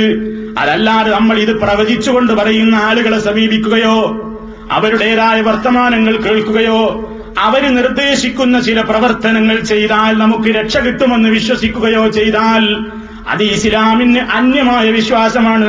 ചില കേന്ദ്രങ്ങളിൽ പോയാൽ അവർ നമ്മുടെ ഹൈറും ഷെറും ചോദിച്ചറിയാൻ വേണ്ടിയിട്ട് നമ്മൾ അവിടെ പോകുമ്പോൾ അവർ നമ്മളോട് പറയുന്നത്, കോഴിമുട്ടം വലി ചെറിയൊരു പണിയുണ്ട്, ഏളക്കരിക്കും വലി ചെറിയൊരു പണിയുണ്ട്, അതുപോലെ തന്നെ വാഴന്റെ ഇലയിൽ ചെറിയൊരു പണിയുണ്ട്, മഞ്ഞൾ പുരട്ടിയ ചോറ്റിന്റെ ഉരുള കൊണ്ട് ചെറിയൊരു പണിയുണ്ട്, തെച്ചിപ്പൂവ് കൊണ്ട് ചെറിയൊരു പണിയുണ്ട്. ഈ പണിയൊക്കെ നീ ചെയ്ത അടുത്ത ആഴ്ച വരുമ്പോഴൊക്കെ നിന്റെ കാര്യമൊക്കെ നമ്മൾ പറഞ്ഞുതരാം. ഇതും വിശ്വസിച്ചിട്ടൊരു മാപ്പിളം കണ്ട് പോന്ന്, അതുപോലെ തന്നെ ഒരു വാഴന്റെ ഇലയിൽ മഞ്ഞൾ പുരട്ടിയ ചോറ്റുരുള വെച്ച്, തെച്ചിപ്പൂ വെച്ച്, തേങ്ങ ഉടച്ച്, പൂവൻപഴവും മലരൊക്കെ വെച്ച് അതിന് കത്തിച്ച് അതിന് വേണ്ട യാസീനോത്തും പരിപാടിയൊക്കെ കഴിഞ്ഞാൽ ചെല്ലുമ്പോഴൊക്കെ എന്തായി? ഇവന്റെ എല്ലാം പൊളിഞ്ഞു എന്നാ ഇസ്ലാം പറയുന്നത്. ആ വക ഒരു പരിപാടി ഇസ്ലാമിലില്ല. മഹാനായ നബി സല്ലല്ലാഹു അലൈഹി വസല്ലം അവിടെ ഇരുന്നു കൊണ്ട് ജനങ്ങളോട് പറഞ്ഞില്ല, ജനങ്ങളെ നിങ്ങൾക്ക് എന്തെങ്കിലും പ്രശ്നമുണ്ടോ എന്റെ അടുത്ത് വന്നോളി, ഞാൻ നിങ്ങൾക്ക് പറഞ്ഞുതരും. അത് നബി സല്ലല്ലാഹു അലൈഹി വസല്ലം എപ്പോഴേ പറഞ്ഞു എന്നറിയുള്ളൂ. നബി സല്ലല്ലാഹു അലൈഹി വസല്ലം പറഞ്ഞു, നിങ്ങൾക്ക് എന്തെങ്കിലും സംശയമുണ്ടോ ദീനിനെ കുറിച്ച്, ഞാൻ നിങ്ങൾക്ക് പറഞ്ഞു തരും. നിങ്ങൾക്ക് തഖ്വ പഠിപ്പിക്കാനാ ഞാൻ വന്നത്, നിങ്ങൾക്ക് ഇസ്ലാം എന്താണെന്ന് പഠിപ്പിക്കാനാ ഞാൻ വന്നത്. പക്ഷേ നിങ്ങൾക്ക് എന്തെങ്കിലും ഖൈറോ ഷെറോ അറിയാനുണ്ടെങ്കിൽ എന്നെ സമീപിച്ചോ എന്ന് നബി സല്ലല്ലാഹു അലൈഹി വസല്ലം പറഞ്ഞിട്ടില്ല. തന്നെയുമല്ല, നിങ്ങൾ ചിന്തിച്ചു നോക്കൂ, നമുക്കൊരു പ്രശ്നത്തിൽ ഒരു തീരുമാനമെടുക്കാൻ കഴിയാതെ നമ്മൾ കുഴങ്ങുകയാണ്. ഒരു പ്രശ്നത്തിൽ നമ്മൾ ഒരുങ്ങുകയാണ്, ഒരു കച്ചവടത്തിനൊരുങ്ങുന്നു, അല്ലെങ്കിൽ ഒരു വിവാഹത്തിനൊരുങ്ങുകയാണ്, അല്ലെങ്കിൽ വേറെ എവിടേക്കെങ്കിലും ഒരു യാത്രക്കൊരുങ്ങുകയാണ്. നല്ലൊരു സംരംഭത്തിന് വേണ്ടി മുസ്ലിമീങ്ങൾ ഒരുങ്ങുമ്പോ സ്വാഭാവികമായി നമ്മുടെ മനസ്സിലൊരു പേടിയുണ്ടാകും, പടച്ചവനെ ഞാൻ ഈ കാര്യം തുടങ്ങിയാൽ വിജയിക്കുമോ ഇല്ലേ, ഇതിന്റെ ഭാവി എന്തായിരിക്കും, ഈ കച്ചവടം ഞാൻ തുടങ്ങിയാൽ ഇതെനിക്ക് ബർക്കത്തുണ്ടാവുമോ ഇല്ലേ, ഞാൻ ഈ ബന്ധത്തിന് വേണ്ടി ഒരുങ്ങിയാൽ അതെനിക്ക് ഗുണം പിടിക്കുമോ ഇല്ലേ, എന്റെ ഭാവിയെ സംബന്ധിച്ചിടത്തോളം എന്താകും എന്ന ഒരു ബേജാറും ഒരു വിഷമവും മനുഷ്യ സഹജമാണ്. എല്ലാ മനുഷ്യന്മാരിലും അതുണ്ട്. ഉണ്ടെങ്കിൽ നബി സല്ലല്ലാഹു അലൈഹി വസല്ലം അതിന് പരിഹാരവും പറഞ്ഞു തന്നു. നിങ്ങളൊരു പ്രശ്നം തീരുമാനിച്ചു, ഒരു കാര്യത്തിന് വേണ്ടി ഒരുങ്ങി, ആ കാര്യം വേണോ വേണ്ടേ നിങ്ങളുടെ മനസ്സിൽ ഇങ്ങനെ ഒരു സംശയം, എന്താ നിങ്ങൾ ചെയ്യേണ്ടത്? ഉടനെ പോയിക്കോ പള്ളിക്കല മൗലവിയുടെ അടുത്ത് പഞ്ചാംഗം നോയിക്കോട്ടെ എന്നാ റസൂലുള്ളാഹി പറഞ്ഞത്, അങ്ങനെയല്ലേ? കല്യാണം, ആ കല്യാണക്കുറി, എന്നാ കല്യാണം, അവ പള്ളിക്ക പോവാം, മൗലവിയുടെ ആ കല്യാണം ഉണ്ടല്ലോ, അവ മൂപ്പര് ആ അറബി പഞ്ചാംഗം ഒന്നും ഇങ്ങനെ മറിച്ചു നോക്കി നോക്കുമ്പോ അതിലുണ്ട് ഇങ്ങനെ കുറെ കള്ളികള്, എന്താ നഹ്സുകൾ, ആ ഒടുക്കത്തെ ബുധൻ പറ്റൂല, അതുപോലെ തന്നെ ചൊവ്വാഴ്ച പറ്റൂല, തിങ്കളാഴ്ച പറ്റൂല, അതുപോലെ തന്നെ ദുൽഹജ്ജ് 10 പറ്റില്ല, മുഹറത്തിലെ ആദ്യത്തെ 10 ദിവസങ്ങളിൽ ഒട്ടും പറ്റില്ല. അപ്പൊ കഴിഞ്ഞുപോയി കേട്ടോ. മുഹറമാസത്തിലെ 10 ദിവസത്തിന്റെ ഉള്ളിൽ കല്യാണം നടത്തിയ ആളുകൾ ലോകത്ത് വിരളമാണ്, കച്ചവടം തുടങ്ങിയ ആളുകൾ ലോകത്ത് വിരളമാണ്, യാത്രക്കൊരുങ്ങിയ ആളുകൾ വിരളമാണ്, ഓക്കെ ആയ ടിക്കറ്റുകൾ ക്യാൻസൽ ചെയ്ത ആളുകൾ ലോകത്ത് എമ്പാടുമുണ്ട്. എന്തേ കാരണം? 10ന്റെ ഉള്ളിലാണെങ്കിൽ എനിക്ക് വേണ്ട, കസ്റ്റംസിന് എന്തെങ്കിലും കുഴപ്പമുണ്ടാവും. കാരണം എന്താ? 10ന്റെ ഉള്ളിലാണ്. മുഹറം 10 ദിവസം ശബനം പിടിച്ച ദിവസം, വളരെ മോശപ്പെട്ട ദിവസം, ഒന്നിനും പറ്റൂല. ബുധനാഴ്ച, അത് ഒടുക്കത്തെ ബുധനാണെങ്കിലോ വളരെ മോശം. കാരണം എന്താ? എന്തേ ബുധൻ ചെയ്ത തെറ്റ്? ഒരു സഫർ മാസത്തിലെ ഒടുക്കത്തെ ബുധനാഴ്ചയാണ് മുത്ത് മുസ്തഫ സല്ലല്ലാഹു അലൈഹി വസല്ലം മരിക്കാൻ കാരണമായ പനി എന്ന രോഗം പിടിപെട്ടത്. അതുകൊണ്ട് എല്ലാ ബുധനുകളും നശിപ്പിക്കപ്പെട്ട ബുധനാണ്. അതുകൊണ്ട് ബുധനാഴ്ച പറ്റൂല. അതുപോലെ തന്നെ ഹവ്വാ ബീവിക്ക് ഹൈദ് ഉണ്ടായ ദിവസമാണ് ഒരു ദിവസം എന്ന് പറഞ്ഞിട്ട് അത് കുറച്ച് ശകുനാണ് കലണ്ടറിൽ. അതുപോലെ തന്നെ മറ്റ് വേറെ പല കാരണങ്ങൾ പറഞ്ഞിട്ടുണ്ട്. ഓരോ കാരണങ്ങൾ ഇങ്ങനെ നോക്കിയിട്ട് മൊലിയാര് പറയണത് ഇപ്പൊ പറ്റൂല, പേർക്ക് കുറ്റിയടിക്കാൻ പറ്റൂല, വീട് താമസമാക്കാൻ പറ്റില്ല, കച്ചവടം തുടങ്ങാൻ പറ്റില്ല, വാഹനം റോട്ടിലേക്ക് ഇറക്കിക്കൂടാ, ബിസിനസ് തുടങ്ങിക്കൂടാ, കാരണം ഇന്നത്തെ ദിവസം ഹൈറല്ല, ദിവസത്തിന് ഖൈറും ഷർറും തീരുമാനിക്കാൻ ആർക്കാണ് അധികാരം? മഹാനായ നബി സല്ലല്ലാഹു അലൈഹി വസല്ലം നമ്മളോട് അറിയിക്കുന്നു, പടച്ച തമ്പുരാൻ പറഞ്ഞിട്ടുണ്ട്, ലാ തസുബ്ബു ദഹ്റ, കാലഘട്ടത്തെ നിങ്ങൾ ചീത്ത വിളിക്കരുത്, കാലത്തെ നിങ്ങൾ തെറ്റിദ്ധരിച്ചുകൊണ്ട് ചീത്ത പറയരുത്. നിങ്ങൾ കാലത്തെ ചീത്ത വിളിക്കുമ്പോ എന്നെയാണ് നിങ്ങൾ ചീത്ത വിളിക്കുന്നതെന്ന് മനസ്സിലാക്കിക്കോ. കാരണം ദിവസവും ഡേറ്റും മാസവും ഒക്കെ നിശ്ചയിച്ചവൻ ഞാനാണ്. അപ്പൊ ഒരു ദിവസം മോശ എന്ന് പറഞ്ഞാൽ അള്ളാഹനെ മോശാക്കലാണ്, അത് വേണ്ടാന്നാണ് ഇസ്ലാമിന്റെ നിയമം. അപ്പൊ ഓരോരുത്തരും എന്താ നബി സല്ലല്ലാഹു അലൈഹി വസല്ലമിന്റെ കാലത്ത് എന്താ സംഭവം? നബി സല്ലല്ലാഹു അലൈഹി വസല്ലമിന്റെ കാലത്ത് ഒരു കൂട്ടർ ഖൈറും ഷെറും തീരുമാനിക്കാൻ, ഞാൻ പറഞ്ഞില്ലേ, പല പണികളുണ്ടായിരുന്നു, പല സംവിധാനങ്ങളുണ്ടായിരുന്നു. വേറെ ചില ആൾക്കാർ വളരെ ബർക്കത്തെടുക്കാൻ വേണ്ടി കഅബന്റെ ഉള്ളിലേക്കാണ് കയറും. അപ്പൊ അവിടെ ആരുണ്ട്? ഇബ്രാഹിം നബി അലൈഹിസ്സലാമിന്റെ ബിംബമുണ്ട്. ഇബ്രാഹിം നബിയുടെ ബിംബത്തിന്റെ കയ്യിൽ ഇങ്ങനെ ഒരു അമ്പുറയുണ്ട്. ആ അമ്പുറയിൽ 3 തരത്തിലുള്ള അമ്പിന്റെ കോലുകളാണ് നിക്ഷേപിക്കപ്പെട്ടിട്ടുള്ളത്. ഒന്നാമത്തെ അമ്പിൽ കാണുന്നത് ഇഫ്അൽ എന്നാണ്, അതിനർത്ഥം ചെയ്തോളൂ. രണ്ടാമത്തെ അമ്പിൽ കാണുന്നത് ലാ തഫ്അൽ എന്നാണ്, ചെയ്യണ്ട എന്നാണ് അതിന്റെ അർത്ഥം. മൂന്നാമത്തെ അമ്പിൽ ഒന്നും എഴുതിയിട്ടില്ല. അറബി പോയിട്ട് കണ്ണും ചുമ്പിയിട്ട് ഇബ്രാഹിം നബിയെ മനസ്സിൽ ധ്യാനിച്ചുകൊണ്ട് അമ്പുറയിൽ നിന്നൊരു അമ്പ് വലിക്കുകയാണ്. ബിസിനസ്സിന് പോകാൻ നേരത്ത് പോണോ പോണ്ടേ, ജയിക്കോ ജയിക്കൂലേ, തുടങ്ങണോ തുടങ്ങണ്ടേ, ഇഷ്കാലുണ്ടാകുമ്പോ പോയിട്ട് ഇബ്രാഹിം നബിയുടെ കയ്യിൽ നിന്ന് ബർക്കത്തെടുക്കാൻ വേണ്ടിയിട്ട് ഒരു അമ്പ് ഇടൂരുന്നു. ഇഫ്അൽ എന്നാണോ കിട്ടിയത്? സന്തോഷമായി അവൻ യാത്രക്ക് പോകും, അല്ലെങ്കിൽ അവന്റെ കാര്യവുമായി മുന്നോട്ട് പോകും. ലാ തഫ്അൽ എന്നാണോ കിട്ടിയതെങ്കിൽ പോകില്ല. ഒന്നുമില്ലാത്ത അമ്പാണ് കയ്യിൽ കിട്ടിയതെങ്കിൽ നറുക്കെടുപ്പ് ശരിയായിട്ടില്ല, രണ്ടാമതും എടുക്കുന്നു. അങ്ങനെ ഇഫലോ ലാത്തഫലോ കിട്ടുവോളത് തുടരും. നബി സല്ലല്ലാഹു അലൈഹി വസല്ലം അനുകൂലിച്ചോ? എന്റെ ഖലീൽ എന്ന് അല്ലാഹു തആല വിശേഷിപ്പിച്ചിട്ടുള്ള ഇബ്രാഹിം നബിയുടെ കയ്യിൽ നിന്നല്ലേ എടുത്തത്, അതിനിപ്പോ എന്താ തകരാറ് എന്ന് വിശ്വസിച്ച് പ്രോത്സാഹിപ്പിച്ചോ? ഇല്ല. അവിടുന്ന് നബി സല്ലല്ലാഹു അലൈഹി വസല്ലം പറഞ്ഞു, നമുക്ക് ഏതെങ്കിലും ഒരു വിഷയം നമുക്ക് സംശയമുണ്ടായി കഴിഞ്ഞാൽ, എല്ലാവരും പഠിച്ചു വച്ചോ പ്രിയപ്പെട്ടവരെ, നമുക്കൊരു വിഷയത്തിൽ മനസ്സിലിങ്ങനെ സംശയം കുടുങ്ങുകയാണ്, ഒരു കാര്യത്തിന് ഒരുങ്ങി നമ്മൾ, പക്ഷേ അത് വേണോ വേണ്ടേ എന്നിങ്ങനെ സംശയം വന്നാൽ നമ്മളെന്താ ചെയ്യേണ്ടത്? സഹാബിമാര് പറപ്പിച്ചു തരുന്നു, ഞങ്ങൾക്ക് അള്ളാഹുവിന്റെ റസൂൽ ഒരു ദുആ പഠിപ്പിച്ചു തന്നിട്ടുണ്ട്. ആ ദുആ എങ്ങനെയെന്നോ, ആ ദുആ ഞങ്ങൾക്ക് അള്ളാഹുവിന്റെ റസൂൽ പഠിപ്പിച്ചു തന്ന രൂപത്തെക്കുറിച്ച് സഹാബിമാര് പറയുന്നു,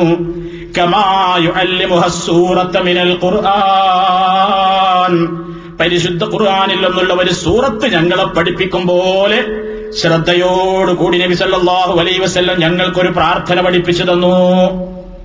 സ്വഹാബിമാര് പറയുന്നു, അല്ലാഹുവിന്റെ റസൂല് യുഅല്ലിമുനാ ഞങ്ങൾക്ക് പഠിപ്പിച്ചു തന്നു അൽ ഇസ്തിഖാറത ഫിൽ ഉമൂരി കുല്ലിഹാ, ഈ എല്ലാ പ്രശ്നങ്ങളിലും ഖൈറെന്താണെന്നറിയാതെ ഷർറാകുമോ ഖൈറാകുമോ എന്ന് ഭയപ്പെട്ടുകൊണ്ട് ഒരു തീരുമാനത്തിലെത്താതെ മനസ്സിങ്ങനെ ആടിക്കളിക്കുന്ന നേരത്ത് എന്ത് വേണം റബ്ബേ എന്നാലോചിച്ചുകൊണ്ട് മനുഷ്യൻ ഇങ്ങനെ പ്രാണപ്പെടുമ്പോ അതാ നീ ഒരാളെയും സമീപിക്കേണ്ടതില്ല, നീ ചെയ്യേണ്ട ഒരു അമലെന്ന് പഠിപ്പിച്ചുകൊണ്ട് മഹാനായ നബി സല്ലല്ലാഹു അലൈഹി വസല്ലം പഠിപ്പിച്ചു കൊടുക്കുകയാണ് ഒരു നിസ്കാരവും ഒരു ദുആയും.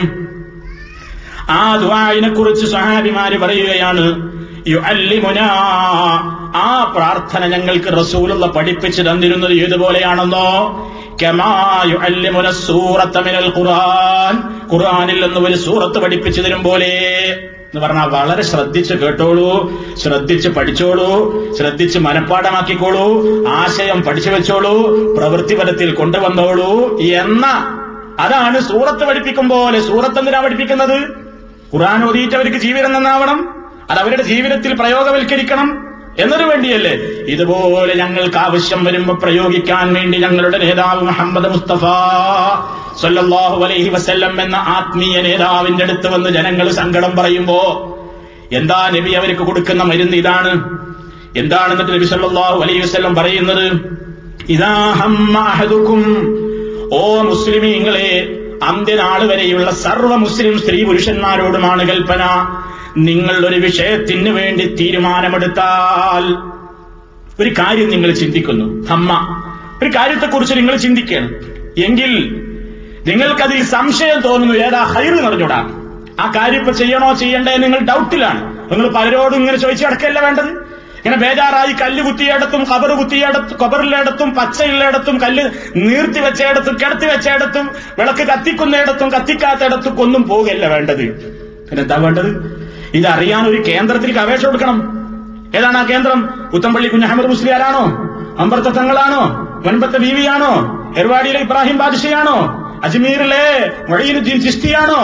അതല്ലെങ്കിൽ ഭീമാപള്ളിയിലെ ഭീമാ ബീവിയാണോ? മാഹിൻ തങ്ങളാണോ? ആരൊക്കെ ആവേശം കൊടുക്കേണ്ടത്? ആരോട് ആവേശം കൊടുക്കേണ്ടത്? അല്ലെങ്കിൽ നബി സല്ലല്ലാഹു അലൈഹി വസല്ലം പഠിപ്പിച്ചോ? ഇബ്രാഹിം നബിയില്ലേ? ഇസ്മായിൽ അലൈഹിസ്സലാമില്ലേ? യൂസുഫ് നബിയില്ലേ? മൂസ നബിയില്ലേ? അലൈഹിമുസ്സലാം.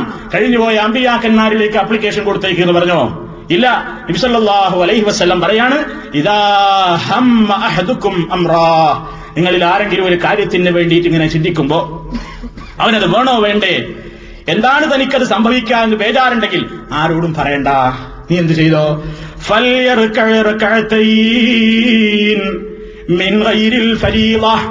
ഫർളല്ലാത്ത രണ്ടരക്കാലത്ത് സുന്നത്ത് നിസ്കരിച്ചോ. ഫർളല്ലാത്ത രണ്ടരക്കാലത്ത് സുന്നത്ത് നിസ്കരിച്ചോ എന്ന് പറഞ്ഞാൽ രണ്ടരക്കാലത്തുള്ള ഒരു ഫർളാണല്ലോ സുബൈ. സുബൈ നിസ്കരിച്ചിട്ട് പറഞ്ഞാൽ പോരാ, ഇതിനുവേണ്ടി ഒരു സ്പെഷ്യൽ നമസ്കാരം. അതാണ് ലോക മുസ്ലിമീങ്ങൾ പഠിപ്പിക്കപ്പെടുന്ന സ്വലാത്തുൽ ഇസ്തിഖാറ. ഇസ്തഹാറ എന്ന അറബി പദത്തിന്റെ അർത്ഥം നിങ്ങൾ അറബി പഠിക്കുന്ന ലേണിംഗ് വിദ്യാർത്ഥികൾ ഉണ്ടാകുമല്ലോ കൂട്ടത്തിൽ. ഖൈറിനെ ചോദിച്ചു എന്നാണ് അതിന്റെ അർത്ഥം. ഇസ്തഹാറ എന്ന് പറഞ്ഞാൽ ഖൈറിനെ തേടി. ഒരു വിഷയത്തിൽ ഞാൻ ആലോചിക്കുമ്പോ എനിക്കത് ഖൈറാണോ ഷർറാണോ എന്ന് എനിക്കറിയില്ല റബ്ബേ, ആ ഖൈർ എനിക്ക് വിധിക്കണേ തമ്പുരാനെ എന്ന് നാഥനോട് മനമുരുകിക്കൊണ്ട് തേടുന്ന തേട്ടത്തിനാണ് ഇസ്തിഹാറത്ത് എന്ന് പറയുന്നത്. ആ തേട്ടം നടത്തുന്നതിന്റെ മുന്നോടിയായിട്ട് നീ ഒരു കാര്യം ചെയ്യണം. അതാ റസൂലുള്ള പറയുന്നത്, രണ്ടിറക്കാഴത്ത് നീ നമസ്കരിച്ചോ. അങ്ങനെ രണ്ടിറക്കാഴത്ത് ഖൈറിനെ ചോദിക്കാൻ വേണ്ടിയുള്ള രണ്ടിറക്കാഴത്ത് നമസ്കാരം. എന്താ അതിന്റെ നിയ്യത്ത്? ഒന്നുമില്ല, ഞാനിങ്ങനെ ഖൈറിനെ ചോദിക്കാൻ വേണ്ടി പോകാണ്, അതിന് അള്ളാഹുവിന് വേണ്ടി രണ്ടിറക്കാഴത്ത് സുന്നത്ത് നിസ്കരിക്കുന്നു. അല്ലാഹു അക്ബർ. സുന്നത്തൊക്കെ നിസ്കരിച്ച് കഴിഞ്ഞിട്ട് റസൂലുള്ള പറയാണ്, സുമ്മൽ യഖുൽ, പിന്നെ നീ ഇങ്ങനെ ചോദിച്ചോ. എന്താ ചോദിക്കേണ്ടത്? അല്ലാഹുമ്മ ഇന്നി അസ്തഖീറുക ബിഇൽമിക വഅസ്തഖ്ദിറുക ബിഖുദ്റതിക വഅസ്അലുക മിൻ ഫളികൽ അളീം ഫഇന്നക തഖ്ദിറു വലാ അഖ്ദിറു വതഅലമു വലാ അഅലമു വഅൻത അല്ലാമുൽ ഗുയൂബ്. അല്ലാഹുമ്മ ഇൻ കുൻത തഅലമു അന്ന ഹാദൽ അംറ ഖൈറുൻ ലീ ഫീ ദീനി ومعاشي وعاقبة أمري فاقدره لي ويسره لي ثم بارك لي فيه وإن كنت تعلم أن هذا الأمر شر لي في ديني ومعاشي وعاقبة أمري فاصرفه عني واصرفني عنه واقدر لي الخير حيث كان ثم أرضني به. എനിക്ക് എല്ലാവരോടും പറയാനുള്ളത് എന്താ അറിയോ? എന്റെ പ്രിയപ്പെട്ട മുഴുവൻ സഹോദരീ സഹോദരങ്ങളും ഈ പ്രാർത്ഥന പഠിച്ചു വെക്കണം. എല്ലാവരോടും ഞാൻ വസിയത്ത് ചെയ്യണം, നിങ്ങൾ ഈ പ്രാർത്ഥന ആരെക്കൊണ്ടെങ്കിലും കമ്പ്യൂട്ടർ പ്രിന്റ് എടുത്ത് അതിന്റെ അർത്ഥവും കൂടി അതോടൊപ്പം ചേർത്ത് നിങ്ങൾ എല്ലാവരും ഇത് പഠിക്കണം. എന്തിനെന്നറിയോ? ഈ ലോകത്തുനിന്ന് ഏറ്റവും കൂടുതൽ ഖദാ ഖദറിലുള്ള വിശ്വാസത്തിൽ നിന്ന് ജനങ്ങൾ തെറ്റിപ്പോയതിന് മറുമരുന്ന് പ്രചരിപ്പിക്കുവാനുള്ള ആത്മീയമായ ചികിത്സയായി ലോക മുസ്ലിമീങ്ങൾക്ക് ഒരേ ഒരു ആത്മീയ നേതാവേയുള്ളൂ, അത് മുഹമ്മദ് മുസ്തഫ സല്ലല്ലാഹു അലൈഹി വസല്ലമാണ്. ആ തങ്ങൾ പഠിപ്പിച്ചിരുന്ന ഒരു മരുന്നാണിത്. ആരവിടെ പ്രശ്നമില്ലാത്തവർ? എനിക്ക് പ്രശ്നങ്ങളില്ലേ, നിങ്ങൾക്ക് പ്രശ്നങ്ങളില്ലേ? നമുക്ക് ഓരോ പ്രശ്നങ്ങൾ വരുമ്പോൾ നമ്മൾ കുഴയാറില്ലേ? പലരോടും നമ്മൾ ചോദിക്കാറില്ല, എന്താ ഞാൻ വേണ്ടത്, തുടങ്ങണോ, വിജയിക്കുമല്ലേ, ഇനിയിപ്പോ എന്തായാലും വേണ്ടിലാണ് തുടങ്ങിയെന്നെ. ചിലർ വഴി തുടങ്ങണ്ട, ചിലർ വഴി ആ ബൈക്ക് പോണ്ട, അതിന് പൊളിഞ്ഞു പോകും, പാലിശായി പോകും, പലരും പലതും പറയും. ഇവൻ ആകെ അങ്ങനെ കിടന്നിങ്ങനെ ഇട്ടങ്ങാറാകുക. ഇനിയിപ്പോ എന്താ വേണ്ടത്? ആരോടാ പൊഞ്ഞു ചോദിക്കേണ്ടത്? ആർക്കാപ്പോ ഒരു നാളത്തെ കാര്യം അറിയാം. അതിനാണ് മരുന്ന്. ഉളുവെടുത്ത് രണ്ടരക്കാലത്ത് നിസ്കരിച്ചോ. ശാന്തമായ അന്തരീക്ഷത്തിൽ നിസ്കരിച്ച് അള്ളാഹിനോട് ചോദിക്കാം. ഞാൻ അതിന്റെ അർത്ഥം കൂടി നിങ്ങൾ കേട്ടോളൂ. അപ്പൊ നിങ്ങൾക്ക് തോന്നുന്നത് പഠിക്കണ്ടേ തന്നെ കേട്ടോ, ഇത് പഠിക്കേണ്ടതാണ്. ഇതിന്റെ കുറവാണ്, ഈ മരുന്നിന്റെ കുറവാണ്. സകല ജിന്നുമ്മ ബിബിമാരും സിദ്ധന്മാരും തട്ടിപ്പുകാരും വെട്ടിപ്പുകാരും ചൂഷണക്കാരും ഒക്കെ നമ്മളെ ഈമാനിന്റെ കൂടെ നമ്മൾ ഇവിടുന്ന് അധ്വാനിച്ചുണ്ടാക്കിയ പണവും കൂടി പോക്കറ്റടിക്കുന്നത് ഈ മേഖലയിൽ കൂടിയാണ്. അതിന് പ്രവാസികളായി നമ്മൾ ഇരയായിക്കൂടാ, ഈമാനുള്ളവരൊറ്റ മുസ്ലിമും ഇരയായിക്കൂടാ. അതിനുള്ളൊരു നിർദ്ദേശമാണ്, ഞാൻ മനസ്സിലാക്കിയ ഒരു കാര്യമാണ് നിങ്ങളോട് ഈ പറയുന്നത്. നമ്മളത് പ്രാവർത്തികമാക്കണം. ഇത് പ്രാവർത്തികമാക്കി കഴിഞ്ഞാൽ തീർച്ചയാണ് അല്ലാഹു സുബ്ഹാനഹു വ തആല നമ്മളോടൊപ്പം ഉണ്ടാകും. അവൻ നമുക്ക് ഖൈറ് വിധിക്കും. ഇനി എന്ത് വിധിച്ചാൽ തന്നെയും നമുക്കെന്താവും? ഒരു സ്വസ്ഥത ഉണ്ടാവും. കാരണം ഞാൻ ഇത് ചെയ്തിട്ടാണല്ലോ ഒരുങ്ങിയത്, എന്റെ റബ്ബിനോടല്ല ഞാൻ പറഞ്ഞത്. ഇനി എനിക്ക് അതിൽ എന്തായാലും എന്താ, നമുക്ക് എന്താണെങ്കിലും മനസ്സിലൊരു സമാധാനം ഉണ്ടാവുക. അതിനുവേണ്ടി ചോദിക്കുന്നൊരു ദുആയാണിത്. കേട്ടോളൂ നിങ്ങൾ എന്താ ഇതിനർത്ഥം, ഞാനൊന്ന് അർത്ഥം വിശദീകരിക്കാം. അല്ലാഹുമ്മ അല്ലാഹുവേ, ഇന്നി അസ്തഖീറുക, ഞാനിതാ നിന്നോട് ഖൈറിനെ ചോദിക്കുന്നു. എനിക്ക് നല്ലത് എന്താന്ന് എനിക്കറിഞ്ഞൂടാ. ഞാനൊരു കാര്യത്തിന് വേണ്ടി ഒരുക്കിയാണ്, പക്ഷെ അതിന് നല്ലത് എന്താന്ന് എനിക്കറിഞ്ഞൂടാ. പക്ഷേ ബിഇൽമിക വഅസ്തഖ്ദിറുക ബിഖുദ്റതിക, നിന്റെ അറിവ് കൊണ്ട് നിന്നോട് ഞാൻ ചോദിക്കുന്നു. പടച്ചോനുള്ളൊരു ഏറ്റവും വലിയ ഗുണമാണ് അള്ളാഹ്ക്ക് എല്ലാം അറിയാന്നുള്ളത്. അതുപോലെ തന്നെ വഅസ്തഖ്ദിറുക ബിഖുദ്റതിക, നിന്റെ ഖുദ്റത്ത് മുഖേന ഞാൻ നിന്നോട് ഖുദ്റത്തിനെ യാചിക്കുകയും ചെയ്യുന്നു. എനിക്കൊരു കഴിവില്ല, നിന്റെ കഴിവുണ്ടല്ലോ, നീ കഴിവുള്ളവനാണല്ലോ, അതിൽ നിന്ന് ഞാൻ നിന്നോട് ചോദിക്കുന്നു. വഅസ്അലുക മിൻ ഫളികൽ അളീം, നിന്റെ മഹത്തായ ഔദാര്യത്തിൽ നിന്ന് നിന്നോട് ഞാനിതാ യാചിക്കുന്നു. പടച്ചോനെ, ഞാനൊരു കാര്യത്തിന് വേണ്ടി ഒരുങ്ങി, എനിക്ക് അറിഞ്ഞൂടാ എന്താകുകയാണ്. അതുകൊണ്ട് ഫഇന്നക തഖ്ദിറു വലാ അഖ്ദിറു, നാഥാ നീയാണ് കഴിവുള്ളവൻ, വലാ അഖ്ദിറു എനിക്കോ കഴിവില്ല. വതഅലമു വലാ അഅലമു, നീയാണ് റബ്ബേ അറിവുള്ളവൻ, വലാ അഅലമു എനിക്കാണെങ്കിൽ അറിയുമില്ല. വഅൻത അല്ലാമുൽ ഗുയൂബ്, അല്ലാഹുവേ മറഞ്ഞ കാര്യങ്ങളൊക്കെ എല്ലാം അറിയുന്നവൻ നീ മാത്രമാണല്ലോ.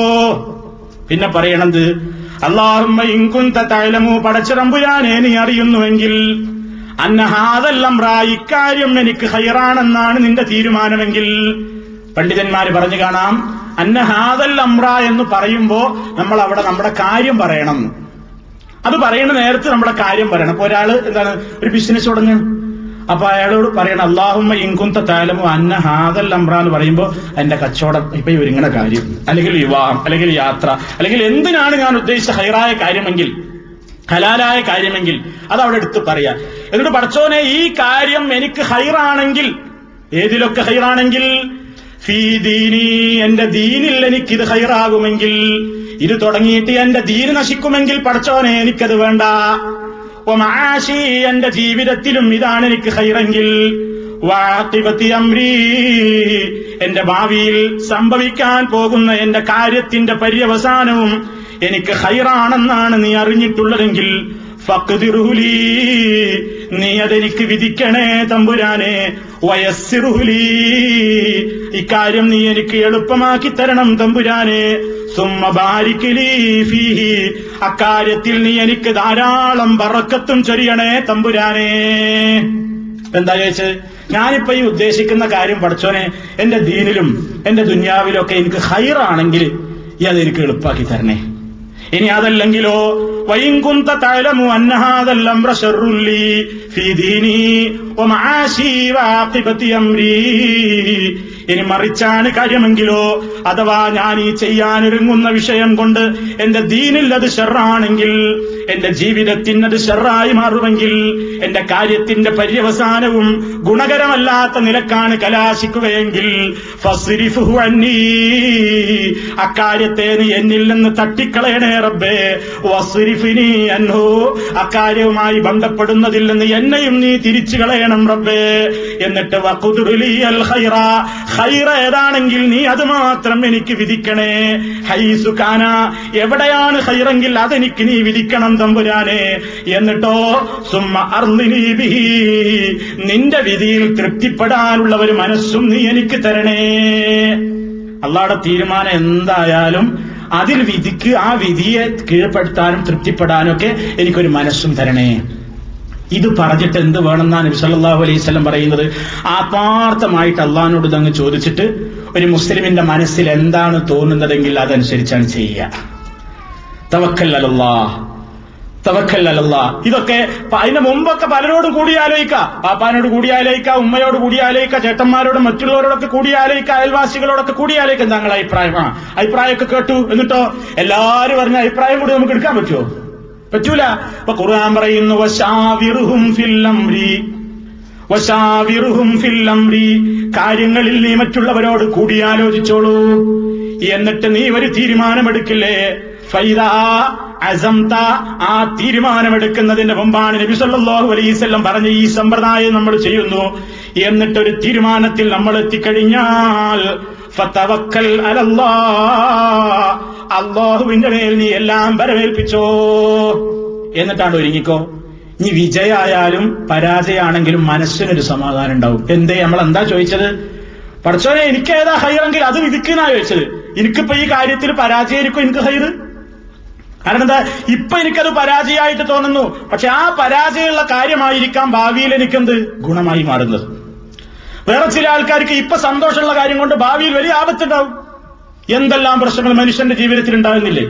ഇപ്പൊ നിങ്ങൾ നോക്കൂ, സാധാരണ നമ്മുടെ നാട്ടിലൊക്കെ നമ്മൾ അനുഭവത്തിലുള്ള ചില ഉദാഹരണങ്ങൾ നോക്കൂ. നിങ്ങൾ നമ്മളൊരു ബസ് സ്റ്റോപ്പിൽ നിന്നൊരു ബസ്സിനാണ് കൈയായിട്ട് എവിടെയോ അർജന്റായി അത്യാവശ്യമായിട്ട് നമ്മളൊരു ഓഫീസിലേക്ക് ടൈമൊക്കെ വൈകാതിരിക്കാൻ വേണ്ടി നിന്നാണ്.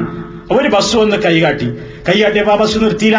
നമ്മളാണെങ്കിൽ എന്താ പറയാ, ഓ ഈ നാട്ടിൽ വന്നിട്ട് വെറുതെ കേട്ടോ, ഗൾഫ് പോലെ ഒന്നുമല്ല, ഇവിടെ ഒന്ന് യാത്ര ചെയ്യാന്നുണ്ടെങ്കിൽ ബുദ്ധിമുട്ടെന്താ, അച്ഛനായി നിർത്തിയില്ലാലോ.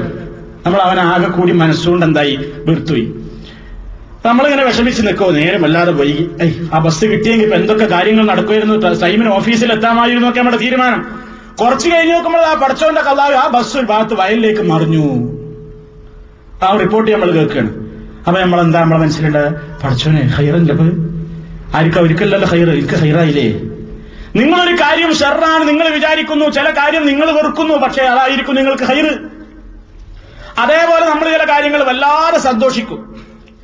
ചില ആൾക്കാർക്ക് പെൺകുട്ടികൾ മാത്രം ഉണ്ടാവും, ആൺകുട്ടികൾ ഉണ്ടാവില്ല. അവസാനം അപ്പൊ എന്ത് ചെയ്യും, ആൺകുട്ടികളുള്ള ആൾക്കാരൊക്കെ നോക്കിയിട്ട് ഇപ്പം വല്ലാതെ സന്തോഷിക്കും. അതിന് വല്ലാത്തൊരു വിഷമം, എനിക്കൊരു ആൺകുട്ടിയില്ലല്ലോ.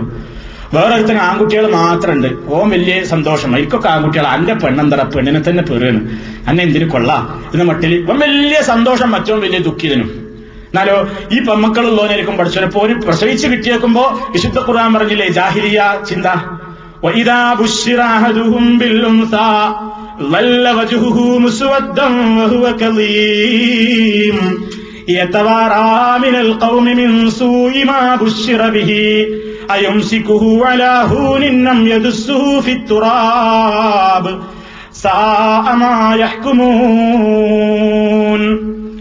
പെണ്ണാണ് പ്രസവിക്കപ്പെട്ടതെന്ന് അറിഞ്ഞു കഴിഞ്ഞാൽ അറബിയുടെ മുഖം പാടി അവൻ വീട്ടിലൊരു ഭാഗത്ത് ഒളിഞ്ഞിരിക്കുകയാണ്.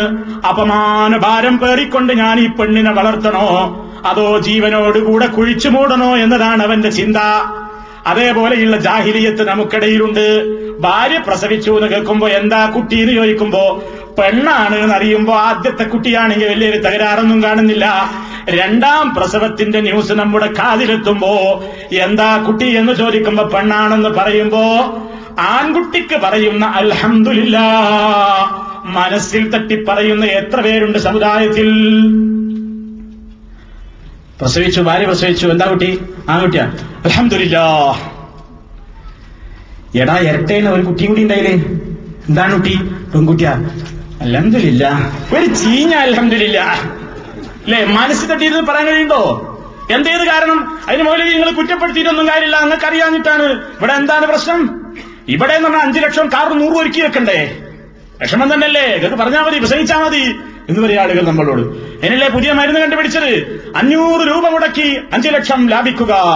കൽക്കത്തയിലും ബോംബെയിലും ഒക്കെ ഉണ്ടായിരുന്ന ബോർഡുകൾ ഇന്ന് ഇന്ത്യാരാജ്യത്തിലെ വിവിധ ഭാഗങ്ങളിലേക്ക്, ഗ്രാമ ഗ്രാമാന്തരങ്ങളിലേക്ക് പടർന്നു വരികയായി. എന്താ, 500 രൂപ കൊടുത്താൽ 5 ലക്ഷം ലാഭിക്കുക. അതെങ്ങനെയാ പരിപാടി? പെണ്ണ് ഗർഭിണിയാണെങ്കിൽ ഒരു ചെറിയൊരു പരിശോധനയ്ക്ക് നിങ്ങൾ വിജയമാക്കുക, ഡോക്ടർക്കുള്ള പരിശോധനാ ഫീസ് 500 രൂപ. പെണ്ണാണെന്ന് തെളിഞ്ഞു കഴിഞ്ഞാൽ അടിച്ചു കളഞ്ഞോ, ഇപ്പൊ തന്നെ കളഞ്ഞാൽ കുഴപ്പമില്ല. നമ്മൾ പുറത്തു വന്ന് വലിയ കുട്ടിയായാലും 5 ലക്ഷം ചെലവഴിക്കാൻ വേണം. 5 ലക്ഷം പണ്ടത്തെ കണക്ക് പറയാം, അന്നത്തെ ബോർഡപ്പൊക്കെ 50 ലക്ഷം എഴുതിനുണ്ടാവും, കാരണം കാറും 100 ഒക്കെ എണ്ണം കൂടി. അപ്പൊ 500 കൊടുത്ത് 5 ലക്ഷം ലാഭിക്കുക എന്ന് പറയുന്ന ആ ഒരവസ്ഥ. ഇങ്ങനെയൊക്കെ എന്താണ് ഞാൻ പറഞ്ഞു വരുന്നത്, ആളുകൾക്ക് ഓരോ വിഷയങ്ങൾ കേൾക്കുമ്പോൾ അവന്റെ ഹൈറും ഷെറും തീരുമാനിക്കാനാകാതെ അവനാകെ വെപ്രാളപ്പെട്ട് ബേജാറായി ആകെക്കൂടി പ്രയാസാകാണ്. അപ്പൊ ഒരു കാര്യത്തിൽ എനിക്ക് ഹൈറാണോ ഷെറാണോ എന്ന് ഇപ്പോഴത്തെ എന്റെ തീരുമാനം കൊണ്ട് ഞാൻ മനസ്സിലാക്കരുത്. ഇപ്പൊ എനിക്കൊരു കാര്യം വലിയ സന്തോഷം, പക്ഷെ ആ സന്തോഷിച്ച അതേ കാര്യം കൊണ്ടായിരിക്കും ഒരു മനുഷ്യൻ പക്ഷേ ആജീവനാന്തം ദുഃഖിതനായി കഴിയേണ്ടി വരിക. വേറെ ചില ആളുകൾ ചില കാര്യം അവന് ഷെറായിട്ട് തോന്നും, പക്ഷെ അവൻ ആ ഷെറായിട്ട് ഇപ്പൊ തോന്നിയ കാര്യമായിരിക്കും അവന്റെ ആജീവനാന്തം അവന് സന്തോഷത്തിന് വക നൽകുക. അപ്പൊ ഹൈറും ഷെറും ഇപ്പോഴത്തെ നോക്കിയിട്ടല്ല തീരുമാനിക്കേണ്ടത്, പിന്നെ ഏതാ നോക്കേണ്ടത്, ഭാവി എന്താകും. അതിനാ അള്ളാഹിനോട് ചോദിച്ചു, പടച്ചോനെ വഅഖിബത്തി അംരി, എന്റെ കാര്യത്തിന്റെ പര്യവസാനം എങ്ങനെയാവുമെന്ന് എനിക്കറിഞ്ഞൂടാ, ഏതാണ് ഹൈറെങ്കിൽ പടച്ചോനെ നീ അതിലേക്ക് വിധിക്കണേ. അങ്ങനെ നമ്മൾ അള്ളാഹിനോടാണ് ചോദിക്കേണ്ടത്. ഇതിനാണ് നമ്മൾ ഈ ജിന്നമ്മമാരെയും ബീവിമാരെയും തങ്ങന്മാരെയും കന്യേശി നടന്ന് ഒരു പറയണതൊക്കെ കൊണ്ടേ കൊടുത്ത് അതിന് നമ്മളെ പൈസയും കൊടുത്ത് ഇങ്ങനെ നടക്കുകയാണ് നമ്മൾ. ഇന്നിപ്പോൾ നാട്ടിലേക്ക് ആളുകൾക്ക് ഒരു ഉപദേശം നൽകാൻ ഇന്നിപ്പോൾ പ്രവാസികളായ നമ്മുടെ ഭാര്യമാരെയും നമ്മുടെ മക്കളെയൊക്കെയാണ് ഏറ്റവും കൂടുതൽ അന്ധവിശ്വാസികൾ ചൂഷണം ചെയ്യുന്നത്. ഏറ്റവും കൂടുതൽ ഗൾഫുകാരുടെ കുടുംബങ്ങളിലാണ് അന്ധവിശ്വാസങ്ങളുടെയും അനാചാരങ്ങളുടെയും കൂത്തരങ്ങായി മാറിക്കൊണ്ടിരിക്കുകയാണ്. ഉപദേശം കൊടുക്കാൻ നമുക്ക് നേരമുണ്ടോ? നമ്മളിപ്പോ ഇവിടുന്ന് ആകെ അയക്കണം എന്താ? പണം മാത്രമാണ്. പണം മാത്രമാണ് ഭാര്യക്കും കുട്ടികൾക്കും അയക്കണത്. പണത്തോടൊപ്പം ഉപദേശം പോയിരുന്ന ഒരു കാലഘട്ടം ഉണ്ടായിരുന്നു നമ്മുടെ നാട്ടിൽ. ഇവിടെ ഗൾഫ് രാജ്യത്തിലൊക്കെ ആളുകൾ കത്തെഴുതിയിരുന്ന ഒരു കാലം ഉണ്ടായിരുന്നു. പ്രവാസികളൊക്കെ കത്തെഴുതുമ്പോൾ എത്രയാ എഴുതിയിരുന്നത്? നാട്ടിലേക്ക് അങ്ങോട്ട് കത്തെഴുതാ അതൊരു പണി തന്നെ ആയിരുന്നു. ഇവിടെ ആളുകൾക്ക് കത്തെഴുതുക എന്ന് പറഞ്ഞാൽ അതൊരു വലിയ ഡ്യൂട്ടി ആയിരുന്നു. 5ഉം 6ഉം പായൊക്കെയാണ് കത്തെഴുതുക പേപ്പറിൽ മുഴുവൻ. ആ ഒരു നല്ലൊരു കാലഘട്ടം ഉണ്ടായിരുന്നു പ്രവാസികൾക്ക്. അന്ന് അവർ എന്തൊക്കെ എഴുതിയിരുന്നു അതിൽ? സ്നേഹത്തിന്റെ വാക്കുകളും അതുപോലെ തന്നെ സാന്ത്വനത്തിന്റെ വാക്കുകളൊക്കെ എഴുതിയ കൂട്ടത്തിൽ ഈമാനുള്ള നല്ല പുതിയാപ്പിളമാര്, ഭർത്താക്കന്മാര്, ഉപ്പമാര്, ആങ്ങളമാർ, അവരുടെ പങ്ങന്മാർക്കും ഭാര്യമാർക്കും ഉമ്മമാർക്കും ഭർത്താക്കന്മാർക്കും ഒക്കെ എഴുതുന്ന കൂട്ടത്തിൽ നല്ലൊരു പേജ് ഉപദേശങ്ങളുണ്ടായിരുന്നു. അങ്ങനെ നീ പഠിക്കണം, ഖുർആൻ പഠിക്കണം, കൃത്യമായി മദ്രസയിൽ പോകണം, പള്ളിയിൽ ജമാഅത്തിന് പോകണം എന്നൊക്കെ കൃത്യമായി ഉപദേശിച്ചിരുന്ന ഒരു സുവർണ കാലഘട്ടം നമ്മുടെയൊക്കെ ആളുകളിൽ ഉണ്ടായിരുന്നു. ഇന്ന് കത്തെഴുതുക എന്ന് പറയുന്ന സമ്പ്രദായം തന്നെ പോയപ്പോ ആ സ്ഥാനത്ത് നിന്നിപ്പോ എന്താ? എല്ലാവരും ഫോൺ വിളിക്കലാണ്. നമ്മളൊക്കെ എല്ലാവരും ഫോണാണ്, ഫോൺ ചെയ്യലാണെന്ന് ഇപ്പൊ എല്ലാവരും. ആരാപ്പം ഒന്ന് കത്തെഴുതുന്നവർ ഈ കൂട്ടത്തിലൊന്ന് ആലോചിച്ച് നോക്കി. നമ്മൾ കത്തെഴുത്ത് നിർത്തിയിട്ട് കാലം എത്രയും എഴുതാണെങ്കിൽ തന്നെ ഒരു തിടുക്കത്തിൽ ആരെങ്കിലും നാട്ടിൽ പോകണമെങ്കിൽ പേരിനൊന്ന് എല്ലാവരും ഇപ്പൊ ഫോൺ ചെയ്യല്ലേ. ഇതുകൊണ്ട് വന്നൊരു തകരാറെന്താണെന്നറിയോ? ഉപദേശങ്ങൾ മുടങ്ങിപ്പോയി. നാട്ടിലേക്ക് ഇപ്പൊ നമ്മളെ പണം മാത്രമേ എത്തുള്ളൂ. ഫോൺ വിളിച്ചാൽ തന്നെ നമ്മൾ എത്ര മിനിറ്റ് സംസാരിക്കും? ഫോൺ വിളിക്കുമ്പോൾ തന്നെ പടം നമുക്ക് അടിയോടങ്ങി എന്നിട്ടല്ല കറണ്ട് ഇങ്ങനെ പീ പീ പീന്ന് ഫോണെന്ന് കരയുന്നതിന് മുമ്പ് നമ്മൾ കരയുന്നുണ്ട്. എന്താ സംഭവം?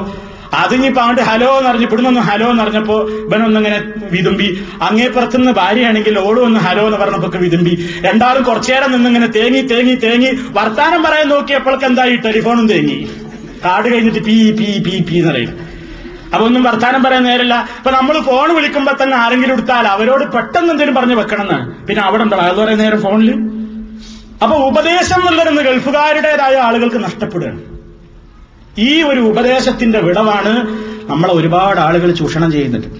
നിങ്ങൾക്കറിയോ, നമ്മുടെ നാടിന്റെ അടുത്ത് നിങ്ങളൊക്കെ പത്രത്തിൽ വായിച്ചു കഴിഞ്ഞ ആഴ്ച സൈനബ എന്ന് പേരായ ഒരു പെണ്ണിനെ സ്വന്തം വീട്ടിലെ കാർ ഡ്രൈവർ കൊല ചെയ്തു. നിങ്ങളൊക്കെ വായിച്ചവരല്ലേ? മലപ്പുറം ജില്ലയിൽ നമ്മുടെ തൊട്ടടുത്ത പ്രദേശത്താണ് ഈ സംഭവം നടന്നത്. പ്രിയപ്പെട്ട പ്രവാസികളെ, നമുക്കതിൽ ഗുണപാഠല്ലേ? നമ്മൾ വായിക്കുന്നതിൽ നമുക്ക് ഗുണപാഠല്ലേ? ആരാണ് സൈനബ? ഒരു അന്യ പെണ്ണ്. ആരാണ് അവിടുത്തെ ഡ്രൈവർ? അന്യൻ. വീട്ടിൽ സൗകര്യങ്ങൾ ഏർപ്പെടുത്തി കൊടുത്തു. ഭർത്താവിടെ വിദേശത്ത് വിയർപ്പൊഴിക്ക് ജോലി ചെയ്യാണ്. വിദേശത്ത് ജോലി ചെയ്യുന്ന ഭർത്താവ് തന്റെ പ്രിയതമയുടെ അടുത്തേക്ക് എത്താൻ ദിവസങ്ങൾ മാത്രം ബാക്കി നിൽക്കേ പ്രിയതമയെ അതാ മറ്റൊരുത്തൻ കാറിൽ കൊണ്ടുപോയി കഴുത്ത് ഞെരിച്ച് കൊലപ്പെടുത്തിയെന്നാണ് വായിച്ച റിപ്പോർട്ട്. ശരിയാണെങ്കിൽ അങ്ങനെയാണ് സംഭവിച്ചത്. ബാക്കിയൊക്കെ അല്ലാഹു അലം. പക്ഷേ അല്ലാഹു അലം എന്നതിന്റെ കൂടെ നമുക്കൊക്കെ ആലോചിച്ചാൽ അറിയാവുന്ന ചില പരമാർത്ഥങ്ങൾ കൂടിയില്ലേ? ചില എഴുതാപ്പുറങ്ങളില്ലേ? എങ്ങനെയാവള വണ്ടിപ്പെട്ടു, ഇവനെ എവിടെ പോയി, എങ്ങനെ പോയി? നമ്മൾ പണം മാത്രം അയച്ചു കൊടുക്കുകയാണ്.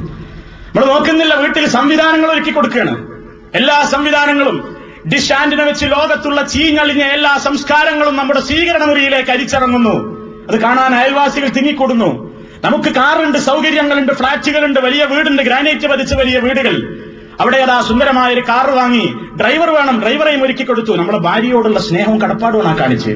എന്റെ ഭാര്യ ബുദ്ധിമുട്ടരുത്, ഓട്ടോറിക്ഷ വിളിക്കാനോ ആൾക്കാരെ വിളിക്കാനോ ഒന്നും പോകേണ്ടി വരുന്നു, ഉമ്മരത്തൊരു കാറുണ്ടാണ്, അതിലൊരു ഡ്രൈവർ ഉണ്ടാണ്, എല്ലാ സംവിധാനവും ഒരുക്കി കൊടുത്തു. ഇവൻ പടിയായി. എന്തേ സംഭവിച്ചു? ചിന്തിച്ചുകൂടെ? ഉത്ബോധനങ്ങളുടെ കുറവ് ഇസ്ലാം പഠിപ്പിച്ച സംസ്കാരങ്ങളെ ചവച്ചുകൊട്ടയിലേക്ക് വലിച്ചെറിഞ്ഞു. അന്യപുരുഷനും സ്ത്രീയും തമ്മിലുള്ള ബന്ധങ്ങളുടെ നൂലിഴകളെ എത്രമാത്രം കാത്തുസൂക്ഷിക്കണമെന്ന് പഠിപ്പിച്ച ഇസ്ലാമിന്റെ വിധിവിലക്കുകളെ തകിടം മറിച്ചപ്പോ നമ്മുടെ കണ്ണിന്റെ മുമ്പിൽ പലതും നാം കാണുന്നു, കേൾക്കുന്നു, അറിയുന്നു. ഇനിയും ഒരുപാട് കേൾക്കാനിരിക്കുന്നു. ഇതൊരു സൈനബയുടെ കഥയാണെങ്കിൽ ഇതൊക്കെ നമ്മുടെ വീട്ടുകളിലെ ഉമ്മകന്യന്മാർക്കും സംഭവിച്ചുകൂടായികയുണ്ടോ? എന്തു വേണം? എന്താ വേണ്ടത്? എല്ലാവരും ഇവിടുന്ന് വിസ ക്യാൻസലാക്കി പോയിക്കോണാ? നമുക്ക് പറ്റൂലല്ലോ. നമ്മളൊക്കെ ജീവിക്കേണ്ടവരല്ലേ? നാട്ടിൽ നമ്മൾ പോയാൽ എന്ത് ചെയ്യും? പിന്നെന്താ വേണ്ടത്?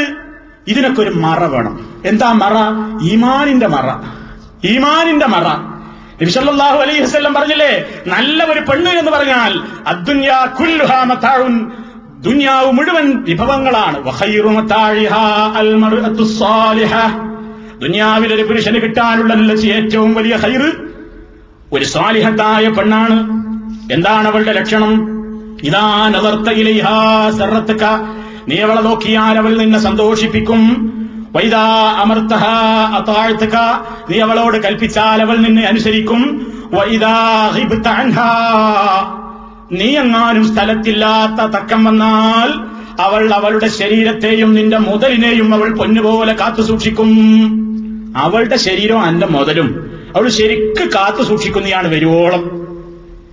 ഇതിന്റെ കുറവാണ്, ഈ ഉത്ബോധനങ്ങളുടെ കുറവാണ്. അപ്പൊ ഞാൻ പറഞ്ഞു വരുന്നത് സാന്ദർഭികമായി ഓർമ്മപ്പെടുത്തിയെന്ന് മാത്രം.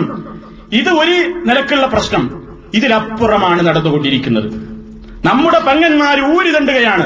കാസർഗോഡ് മുതൽ കന്യാകുമാരി വരെയുള്ള സകല ദർഗകളിലേക്കും ഊരി ചുറ്റുകയാണ്. സ്വലാത്തി എല്ലാം വേണ്ടി പോവാണ്. പാതിരക്ക് പള്ളിയിൽ പോയാൽ, പെണ്ണ് പള്ളിയിൽ പോയി നിസ്കരിച്ചാൽ ഹറാമിന്റെ ഫത്വ കൊടുക്കുന്ന മുസ്ലിയാക്കന്മാരുടെ മൂക്കിന്റെ മുമ്പിൽ. മഞ്ചേരിയിൽ തൃപ്പനച്ചിക്കടുത്ത് നിങ്ങൾ വായിച്ചില്ലേ, ഒരു മാസം മുമ്പത്തെ റിപ്പോർട്ട്, സ്വലാത്ത് മജ്ലിസിൽ ഒരുത്തൻ ഷഹീദായി. സ്വലാത്ത് മജ്ലിസിൽ കുത്തേറ്റ് ഒരുത്തൻ മരിച്ചു, വലിയ സുന്നത്ത് ജമാഅത്തിന്റെ ഷഹീദായി പോയി. എന്താ കാരണം? അവിടെ സ്വലാത്തി എല്ലാം വേണ്ടി പെണ്ണുങ്ങൾ വന്ന് കാണും. അവിടെ സ്വലാത്ത് മാത്രമല്ല അവിടെ നടക്കുന്നത്, കൊടിമരത്തിന്റെ ചുറ്റും തവാഫുണ്ട്. പാതിരക്കാണ്, പെണ്ണും ആണും കൂടിയും കൂത്തരങ്ങാണ്. അപ്പൊ പെണ്ണുങ്ങളുടെ ഭാഗത്ത് എന്തോ ഒരുത്തൻ എന്തോന്ന് ചെയ്യാൻ വേണ്ടി ചെന്ന് വേറൊരുത്തൻ പ്രതിരോധിക്കാൻ എന്നാണ്, ഓന് കിട്ടി കുത്ത്, അവൻ മരിച്ചു. പത്രത്തിൽ കണ്ടില്ലേ, സ്വലാത്ത് മജ്ലിസിൽ കത്തിക്കുത്തേറ്റു മരണപ്പെട്ടു എന്നായിരുന്നു പത്രത്തിലെ റിപ്പോർട്ട്. ഇസ്ലാമിൽ കണ്ടോ സ്വലാത്തി എല്ലാം വേണ്ടി ഒരു മജ്ലിസ് ഉണ്ടാക്കിയിട്ടായി ഈ പരിപാടി? സ്വലാത്ത് ഓരോരുത്തരും ചെല്ലണ്ടേയല്ലേ? അങ്ങനെ അന്ധവിശ്വാസങ്ങൾ ഓരോന്നോരോന്നുണ്ടാക്കുകയാണ്. നിങ്ങളുടെ ഭാവി അറിയാൻ വേണ്ടി പുഷ്യരാഗം, കല്ല്, മാന്ത്രിക മോതിരം, ഏലസ് ഉറുക്ക് ഗൾഫിലേക്ക് ഇങ്ങനെ പോസ്റ്റ് ചെയ്യാൻ വേണ്ടി കാത്തിരിക്കുകയാണ് നമ്പൂരിമാരും പലരും. തപ്പാലിൽ വരും നിങ്ങൾക്ക് മാന്ത്രിക മോതിരം, അത് കഴിയുമ്പോൾ അങ്ങനെ കിട്ടിയാൽ മതി, ശമ്പളം ഇങ്ങനെ കൂടുകയായി. അതേമാതിരി വിസിറ്റ് വിസക്ക് ഇവിടെ കുറെ എണ്ണ ഇറങ്ങുന്നുണ്ട്. കുറെ ആളുകൾ വരുന്നുണ്ട് ഇവിടെ, മുറിവൈദ്യന്മാര്.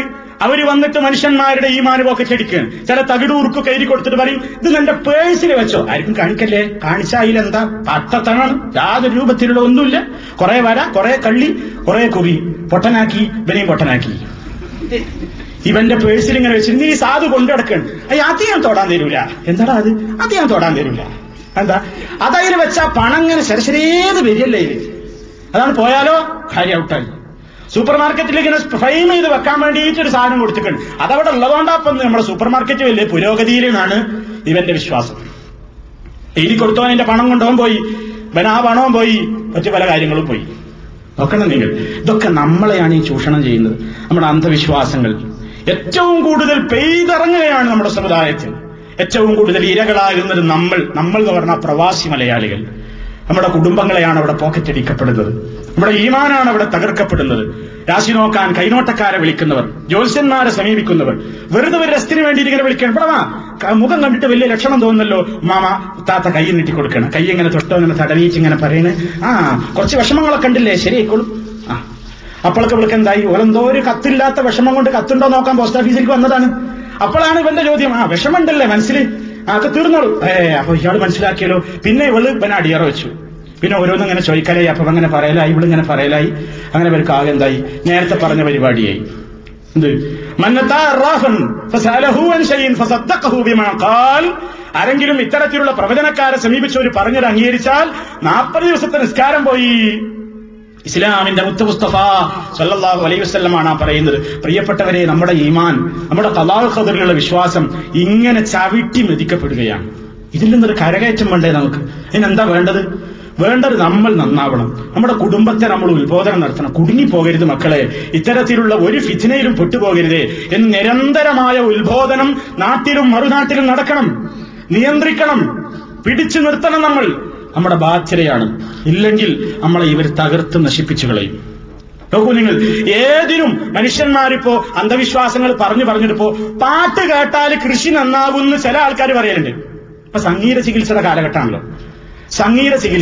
സംഗീതം അങ്ങനെ കേൾപ്പിച്ചു കൊടുത്താൽ കൃഷി നന്നാവും, പാട്ട് നന്നാവും എന്നൊക്കെ പല ആൾക്കാരും പറഞ്ഞോട്ടെ.